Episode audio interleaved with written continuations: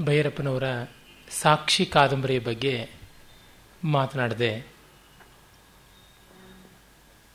ಅದರ ಆಳ ಗಾಂಭೀರ್ಯ ಅಂದರೆ ಆಳ ಅನ್ನೋದಕ್ಕೆ ಗಾಂಭೀರ್ಯ ಅಂತ ಹೇಳ್ತೀವಿ. ಗಂಭೀರ ಅಂದರೆ ಆಳ ಅಂತ ಸಂಸ್ಕೃತದಲ್ಲಿ, ಗಂಭೀರ ಗಂಭೀರ ಅಂತ.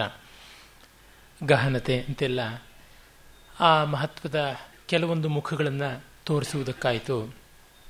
ಅದರ ಅಂತ್ಯದಲ್ಲಿ ಪರಮೇಶ್ವರಯ್ಯ ಯಮನ ಹತ್ತಿರ ಮತ್ತೆ ಹೋಗಿ ತಾನು ಎಲ್ಲರ ಪರಕಾಯ ಪ್ರವೇಶ ಮಾಡಿದಂತೆ ಪರಮನಃ ಪ್ರವೇಶ ಮಾಡಿ ಬಂದದ್ದನ್ನು ಹೇಳಿಕೊಳ್ಳುವಂಥ ಸಂದರ್ಭವೂ ಬರುತ್ತದೆ. ಅವುಗಳನ್ನೆಲ್ಲ ನಾನು ವಿವರಿಸಿದ್ದೆ.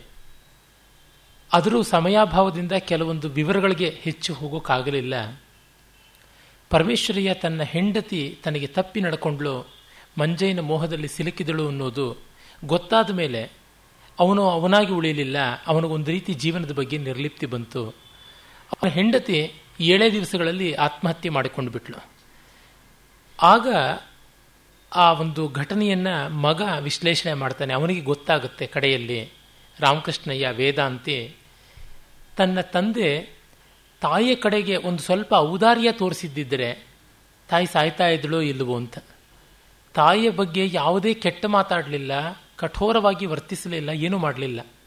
ಆದರೆ ಸುಮಾರು ಹತ್ತಾರು ವರ್ಷಗಳ ಬಳಿಕ ಮಗಳು ಸಾವಿತ್ರಿ ಮಂಜೆಯನ್ನೇ ಮದುವೆ ಆಗ್ತೀನಿ ಅಂತ ಹೊರಟಾಗ ಒಂದು ಇರುವೆಗೂ ಹಿಂಸೆ ಮಾಡದೇ ಇದ್ದ ವ್ಯಕ್ತಿ ದನಕ್ಕೆ ಬಡದಂತೆ ರಪ ರಪ ಮಗಳನ್ನು ಬಡದದ್ದಲ್ಲದೆ ಆಕೆಯನ್ನು ಎಡಗಾಲಿಂದ ಒದ್ದು, ನೀನು ಮಾಡಿಕೊಳ್ಳಬಾರದು ಈ ಮದುವೆಯ ಕೆಲಸವನ್ನು ಅಂತ ದಬಾಯಿಸುವಂಥ ಸಂದರ್ಭ ಬರುತ್ತೆ. ಅದರಿಂದ ತನ್ನ ತಂದೆಗೆ ತಾಯಿಯ ವರ್ತನೆ ಬಗ್ಗೆ ಎಷ್ಟು ರೋಷ ಇತ್ತು ಅನ್ನೋದು ಗೊತ್ತಾಗುತ್ತೆ. ಹೀಗೆ ಆಲೋಚನೆ ಮಾಡುವಾಗ ಒಂದು ದೃಷ್ಟಿ ನಮಗೆ ಬರೋದೇನೆಂದರೆ ಮನುಷ್ಯನಲ್ಲಿ ತಪ್ಪು. ಅದರಿಂದಲೇ ಆ ಒಂದು ಅವಿವೇಕ, ಅದರಿಂದಲೇ ಪತನ ಅಂತ ಏನಿದೆ, ಅದು ಸಹಜ. ಸಹಜವೆಲ್ಲ ಸರಿಯಲ್ಲ. ಭಗವದ್ಗೀತೆಯಲ್ಲಿ ಕೃಷ್ಣ ಬಹಳ ಚೆನ್ನಾಗಿ ಅರ್ಜುನನ ಪ್ರಶ್ನೆಗೆ ಉತ್ತರ ಹೇಳ್ತಾನೆ. ಅರ್ಜುನ ಹೇಳ್ತಾನೆ, ಕೇಳ್ತಾನೆ, ಅಥಕೇನ ಪ್ರಕಾರೇಣ ಪಾಪಂ ಚರತಿ ಪುರುಷ, ಜಾನನ್ನಪಿ ಮೇಧಾವಿ ಬಲವ ಬಲಾದಿವ ನಿಯೋಜಿತ. ಅದು ಹೇಗೆ ಯಾವ ರೀತಿಯಾಗಿ ವ್ಯಕ್ತಿ ತಪ್ಪು ಮಾಡ್ತಾನೆ, ಮೇಧಾವಿಯಾಗಿದ್ದರೂ, ತಿಳಿವಳಿಕೆ ಇದ್ದರೂ ಕೂಡ, ಗೊತ್ತಿದ್ದು ಗೊತ್ತಿದ್ದು, ಯಾರೋ ಒತ್ತಾಯ ಮಾಡಿ ಪಾತಕವನ್ನು ಮಾಡಿಸುವಂತೆ ಮಾಡ್ತಾನಲ್ಲ ಯಾಕೆ ಅಂತ. ಕಾಮಯೇಷಃ, ಕ್ರೋಧಯೇಷಃ ರಜೋಗುಣ ಸಮುದ್ಭವ ಅಂತ. ಅದಕ್ಕೆ ಕಾಮಕ್ರೋಧಗಳೇ ಕಾರಣವಾದದ್ದು ಅಂತ ಕೃಷ್ಣ ಉತ್ತರ ಕೊಟ್ಟಿದ್ದಾನೆ. ಈ ಒಂದು ಪ್ರಯತ್ನಪೂರ್ವಕವಾಗಿ ಮಾಡಬೇಕು ಅಂತಿಲ್ಲದೇ ಇದ್ದರೂ ಒತ್ತಾಯದಿಂದಲೂ ಎಂಬಂತೆ ನಡೆಯುವಂಥ ತಪ್ಪುಗಳನ್ನು ಏನು ಮಾಡಬೇಕು, ಯಾವ ರೀತಿ ಕಾಣಬೇಕು ಅಂತ ಬರುತ್ತೆ. ಅಲ್ಲಿ ಸತ್ಯನಾರಾಯಣಪ್ಪ ಮಂಜಯ್ಯನನ್ನು ಉದ್ಧಾರ ಮಾಡಕ್ಕೆ ಹೋಗಿ ತಾನೇ ಜಾರಿ ಬಿದ್ದವನಾದ. ಸಾವಿತ್ರಿ ಇನ್ಯಾವುದೋ ದೃಷ್ಟಿಯಿಂದ ಹೋದವಳು, ಅವಳು ಬಿದ್ದು, ಎದ್ದು, ಹಣ್ಣುಗಾಯಿ, ನೀರುಗಾಯ ಆದಳು. ಈ ಥರದ್ದು ಎಲ್ಲ ಘಟನೆಗಳನ್ನು ನೋಡಿದಾಗ ಮನುಷ್ಯರಲ್ಲಿ ಪರಿಪೂರ್ಣತೆ ಅನ್ನೋದು ಅಪೇಕ್ಷಣೀಯ. ಆದರೆ ಅದು ವಾಸ್ತವವಾಗಿಲ್ಲ. ಅದರಿಂದ ಪರಿಪೂರ್ಣತೆಯ ಕಡೆಗೆ ಪ್ರಯತ್ನ ಪಡುವುದು ಉತ್ತಮ. ಆ ಹಾದಿಯಲ್ಲಿ ಬಂದಂಥ ಲೋಪ ದೋಷಗಳನ್ನು ಅದು ಒಂದು ಮಟ್ಟಕ್ಕೆ ಬರುವಂಥದ್ದು, ಮತ್ತೆ ಅದರಿಂದ ತಿದ್ದುಕೊಳ್ಳುವಂಥ ಅವಕಾಶವನ್ನು ಕೊಡುವಂಥ ಸಾಧ್ಯತೆ ಇದೆ ಅಂತಂದರೆ ಒಪ್ಪಿಕೊಳ್ಳೋದು ಮಾಡೋದು ಉತ್ತಮ ಅಂತ ಅನಿಸುತ್ತೆ. ಪ್ರೊಫೆಸರ್ ಎಂ ಹಿರಿಯಣ್ಣನವರು ಜೀವನ್ಮುಕ್ತಿಯನ್ನು ಕುರಿತು ವಿಶ್ಲೇಷಣೆ ಮಾಡ್ತಾ ಹೇಳ್ತಾರೆ, ಜೀವನ್ಮುಕ್ತಿ ಅನ್ನುವಂಥ ಒಂದು ಸ್ಥಿತಿ ಇದೆಯೋ ಇಲ್ಲವೋ. ಆದರೆ ಅದು ಇದೆ ಅಂತ ಹೇಳಿ ಆ ದಿಕ್ಕಿನಲ್ಲಿ ಪ್ರಯತ್ನ ಪಡುವುದು ಅತ್ಯಂತ ಉತ್ತಮ ಅಂತ. ಹಾಗೆ ಎಲ್ಲಿಯೋ ಒಂದು ಒಳ್ಳೆಯ ಗುರಿ ಇದೆ, ಸದ್ಗತಿ ಅನ್ನುವುದು ಇದೆ, ನಿಶ್ರೇಯಸ ಅನ್ನುವುದು ಇದೆ ಅಂತ ಹೇಳಿ ಪ್ರಾಮಾಣಿಕವಾಗಿ ಪ್ರಯತ್ನ ಪಡುವುದು ಉತ್ತಮ. ಮತ್ತು ಆ ದಾರಿಯಲ್ಲಿ ಹೋದವರು ಬಿದ್ದೆದ್ದವರನ್ನ ಕೈಯಾಸರೆ ಕೊಟ್ಟು ಕಾಪಾಡಿ ಮುಂದೆ ನಡೆಸುವುದು ಒಂದು ಔದಾರ್ಯ ಅಂತ. ಆ ದೃಷ್ಟಿಯಿಂದ ಕಂಡಾಗ ಸತ್ಯನಾರಾಯಣಪ್ಪ ಮತ್ತು ಸಾವಿತ್ರಿ ರಾಮಕೃಷ್ಣಯ್ಯ ಅವರು ಪರಮೇಶ್ವರಯ್ಯನಿಗಿಂತಲೂ ಹೆಚ್ಚು ಉದಾರಿಗಳಾಗಿ ಕಾಣ್ತಾರೆ. ಅಂದರೆ ತನ್ನ ತಾಯಿಯನ್ನೇ ಶೀಲಭಂಗ ಮಾಡಿದಂಥ ವ್ಯಕ್ತಿ ಮಂಜಯ್ಯ, ತನ್ನ ತಂಗಿಯ ಬಾಳು ಹಾಳು ಮಾಡಿದವನು, ಲೋಕಕ್ಕೆ ಒಂದು ಮಾರಕವಾಗಿ ಕಾಡದ ಮಂಜಯ್ಯನಿಗೆ ಶ್ರಾದ್ದ ಮಾಡೋದಕ್ಕೆ ಒಪ್ಕೊಳ್ತಾನೆ ಇದೆಲ್ಲ ಗೊತ್ತಾದ ಮೇಲೂ ಕೂಡ ಅವನಿಗೆ ಶ್ರಾದ್ದವನ್ನು ಮಾಡಬೇಕು ಅಂತಂದುಕೊಂಡು ರಾಮಕೃಷ್ಣಯ್ಯ ತೀರ್ಮಾನ ಮಾಡಿಕೊಳ್ತಾನೆ. ತನ್ನ ಮಾವನಿಗೂ ಅಷ್ಟೇನೆ. ಈ ಒಂದು ನಿರ್ಲಿಪ್ತಿ ಬೆಳೆಸಿಕೊಳ್ಳಬೇಕು ಮನುಷ್ಯ. ವ್ಯಕ್ತಿಗಳ ಬಗ್ಗೆ ಕಹಿ ಆಗಬಾರದು. ಅವರ ತಪ್ಪು ಸರಿಗಳನ್ನು ಆಲೋಚನೆ ಮಾಡೋಣ. ನಮ್ಮ ಅಂತರಂಗದಲ್ಲಿ ತೀರ್ಮಾನವನ್ನು ಇಟ್ಟುಕೊಳ್ಳೋಣ. ಆದರೆ ಅವರಿಗೆ ಸರಿಯಾಗುವಂಥ ಒಂದು ಅವಕಾಶ ಇದ್ದರೆ ನಾವು ಕಲ್ಪಿಸಿಕೊಡುವುದಲ್ಲ. ಅವರ ಅವಕಾಶವನ್ನು ಹುಡುಕಿಕೊಳ್ಳಬೇಕು. ಅದು ಬಹಳ ಮುಖ್ಯವಾದದ್ದು. ಅವರ ಅವಕಾಶವನ್ನು ಹುಡುಕಿಕೊಳ್ಳುವಂತೆ ಇದ್ದರೆ ಅದನ್ನು ಬಿಡಬೇಕಾಗುತ್ತದೆ. ಆ ಅವಕಾಶವನ್ನು ಅವರ ಪಾಲಿಗೆ. ಅದನ್ನೂ ಮುಚ್ಚುತ್ತೀನಿ ಅಂತ ಹೋಗುವುದು ಆಗೋಲ್ಲ. ಶಾಕುಂತಲದಲ್ಲಿ ಶಕುಂತಲೆ ಕಣ್ವಾಶ್ರಮದ ಅಧಿಷ್ಠಾತ್ರಿಯಾಗಿದ್ದು ಕಣ್ವ ಸೋಮತೀರ್ಥಕ್ಕೆ ಶಕುಂತಲೆಯ ಪ್ರತಿಕೂಲ ದೈವೋಪಶಾಂತಿಗೆ ಹೋಗಿದ್ದಾಗ ಆಶ್ರಮಕ್ಕೆ ಆಗಮಿಸಿದಂಥ ಅತಿಥಿ ದುರ್ವಾಸರನ್ನು ಗೌರವಿಸದೇ ಇದ್ದ ಕಾರಣ, ಆಹ್, ಅತಿಥಿ ಪರಿಭಾವಿನಿ ಅಂತ ಉದ್ಗಾರ ಮಾಡಿ ಶಾಪ ಕೊಟ್ಟುಬಿಡ್ತಾನಲ್ಲ ಆಗ ಅದೂ ಗೊತ್ತಾಗದೆ ಅವಳು ದುಷ್ಯಂತನ ಚಿಂತೆಯಲ್ಲಿಯೇ ಇರ್ತಾಳೆ. ಅವಳ ಪ್ರಿಯಸಖಿಯರಾದಂಥ ಅನಸೂಯೆ ಪ್ರಿಯಂವದಯರು ಹೋಗಿ ಆತನನ್ನು ಬೇಡಿಕೊಳ್ತಾರೆ ಉಶಾಪವನ್ನು ಕೊಡಿ ಅಂತ ಕೇಳ್ತಾರೆ. ಆ ಸಂದರ್ಭದಲ್ಲಿ ಪ್ರಥಮಾಪರಾಧಂ ಅಸ್ಯಾಹ ಅನ್ನೋ ಮಾತು ಬರುತ್ತೆ. ಇವಳ ಮೊದಲನೇ ಅಪರಾಧ ಇದು, ಹಾಗಾಗಿ ಕ್ಷಮಿಸಿ ಅಂತ. ಅದು ನಾವು ಗಮನಿಸಿಕೊಳ್ಳಬೇಕು ಪ್ರಥಮಾಪರಾಧ ಅನ್ನುವಂಥ ಒಂದು ಔದಾರ್ಯ ಬೇಕಾಗುತ್ತದೆ. ಭೈರಪ್ಪನವರ ಕಾದಂಬರಿಗಳಲ್ಲಿ ಇದನ್ನು ನೋಡಬಹುದು. ಈ ರೀತಿಯಾದ ಒಂದು ನೆಲೆಯನ್ನು ಅದು ಅವರ ಸಾರ್ಥದಲ್ಲಿರಬಹುದು.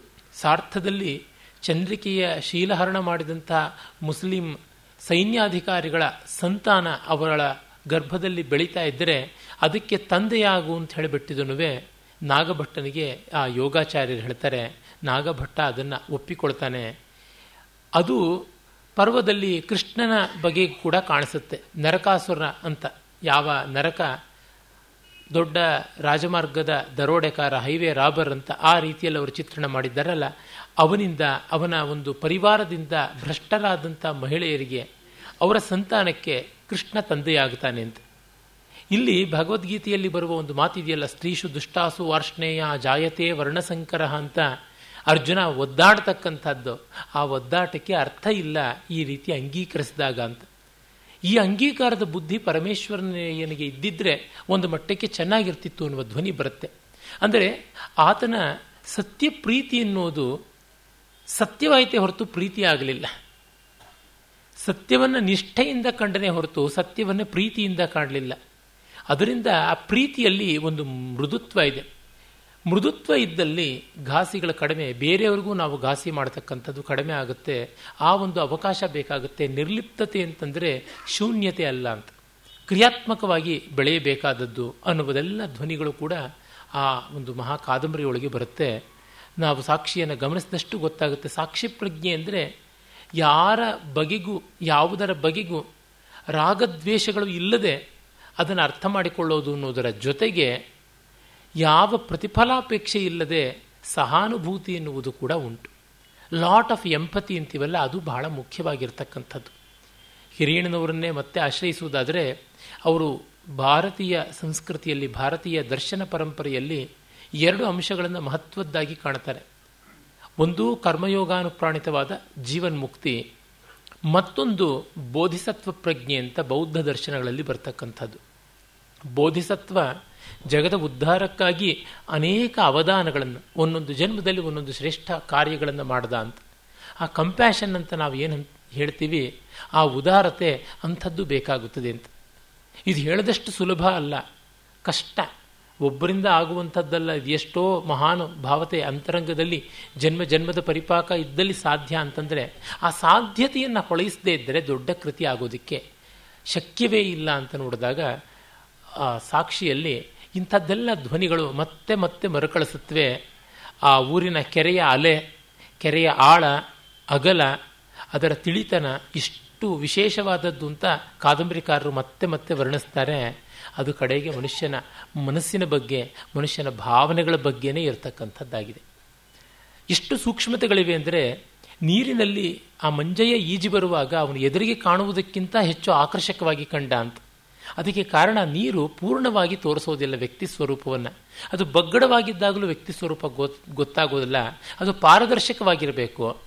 ಆಗ ಆಕರ್ಷಣೆ ಹೆಚ್ಚು ಅಂತ.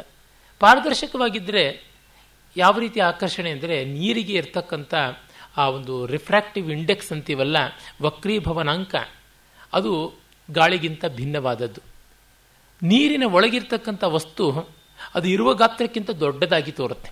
ನೀರಿನಲ್ಲಿ ನೀವು ನಾಲ್ಕಾಣಿಯ ಅಥವಾ ಎಂಟಾಣಿಯ ಒಂದು ನಾಣ್ಯವನ್ನು ಇಟ್ಟು ನೋಡಿದ್ರೆ ಅದು ಒಂದು ರೂಪಾಯಿ ಎಷ್ಟು ಎರಡು ರೂಪಾಯಿ ಎಷ್ಟು ದೊಡ್ಡದಾಗಿ ಕಾಣಿಸುತ್ತೆ ಅನ್ನೋದೆಲ್ಲ ನಾವು ಓದಿದ್ದೀವಿ.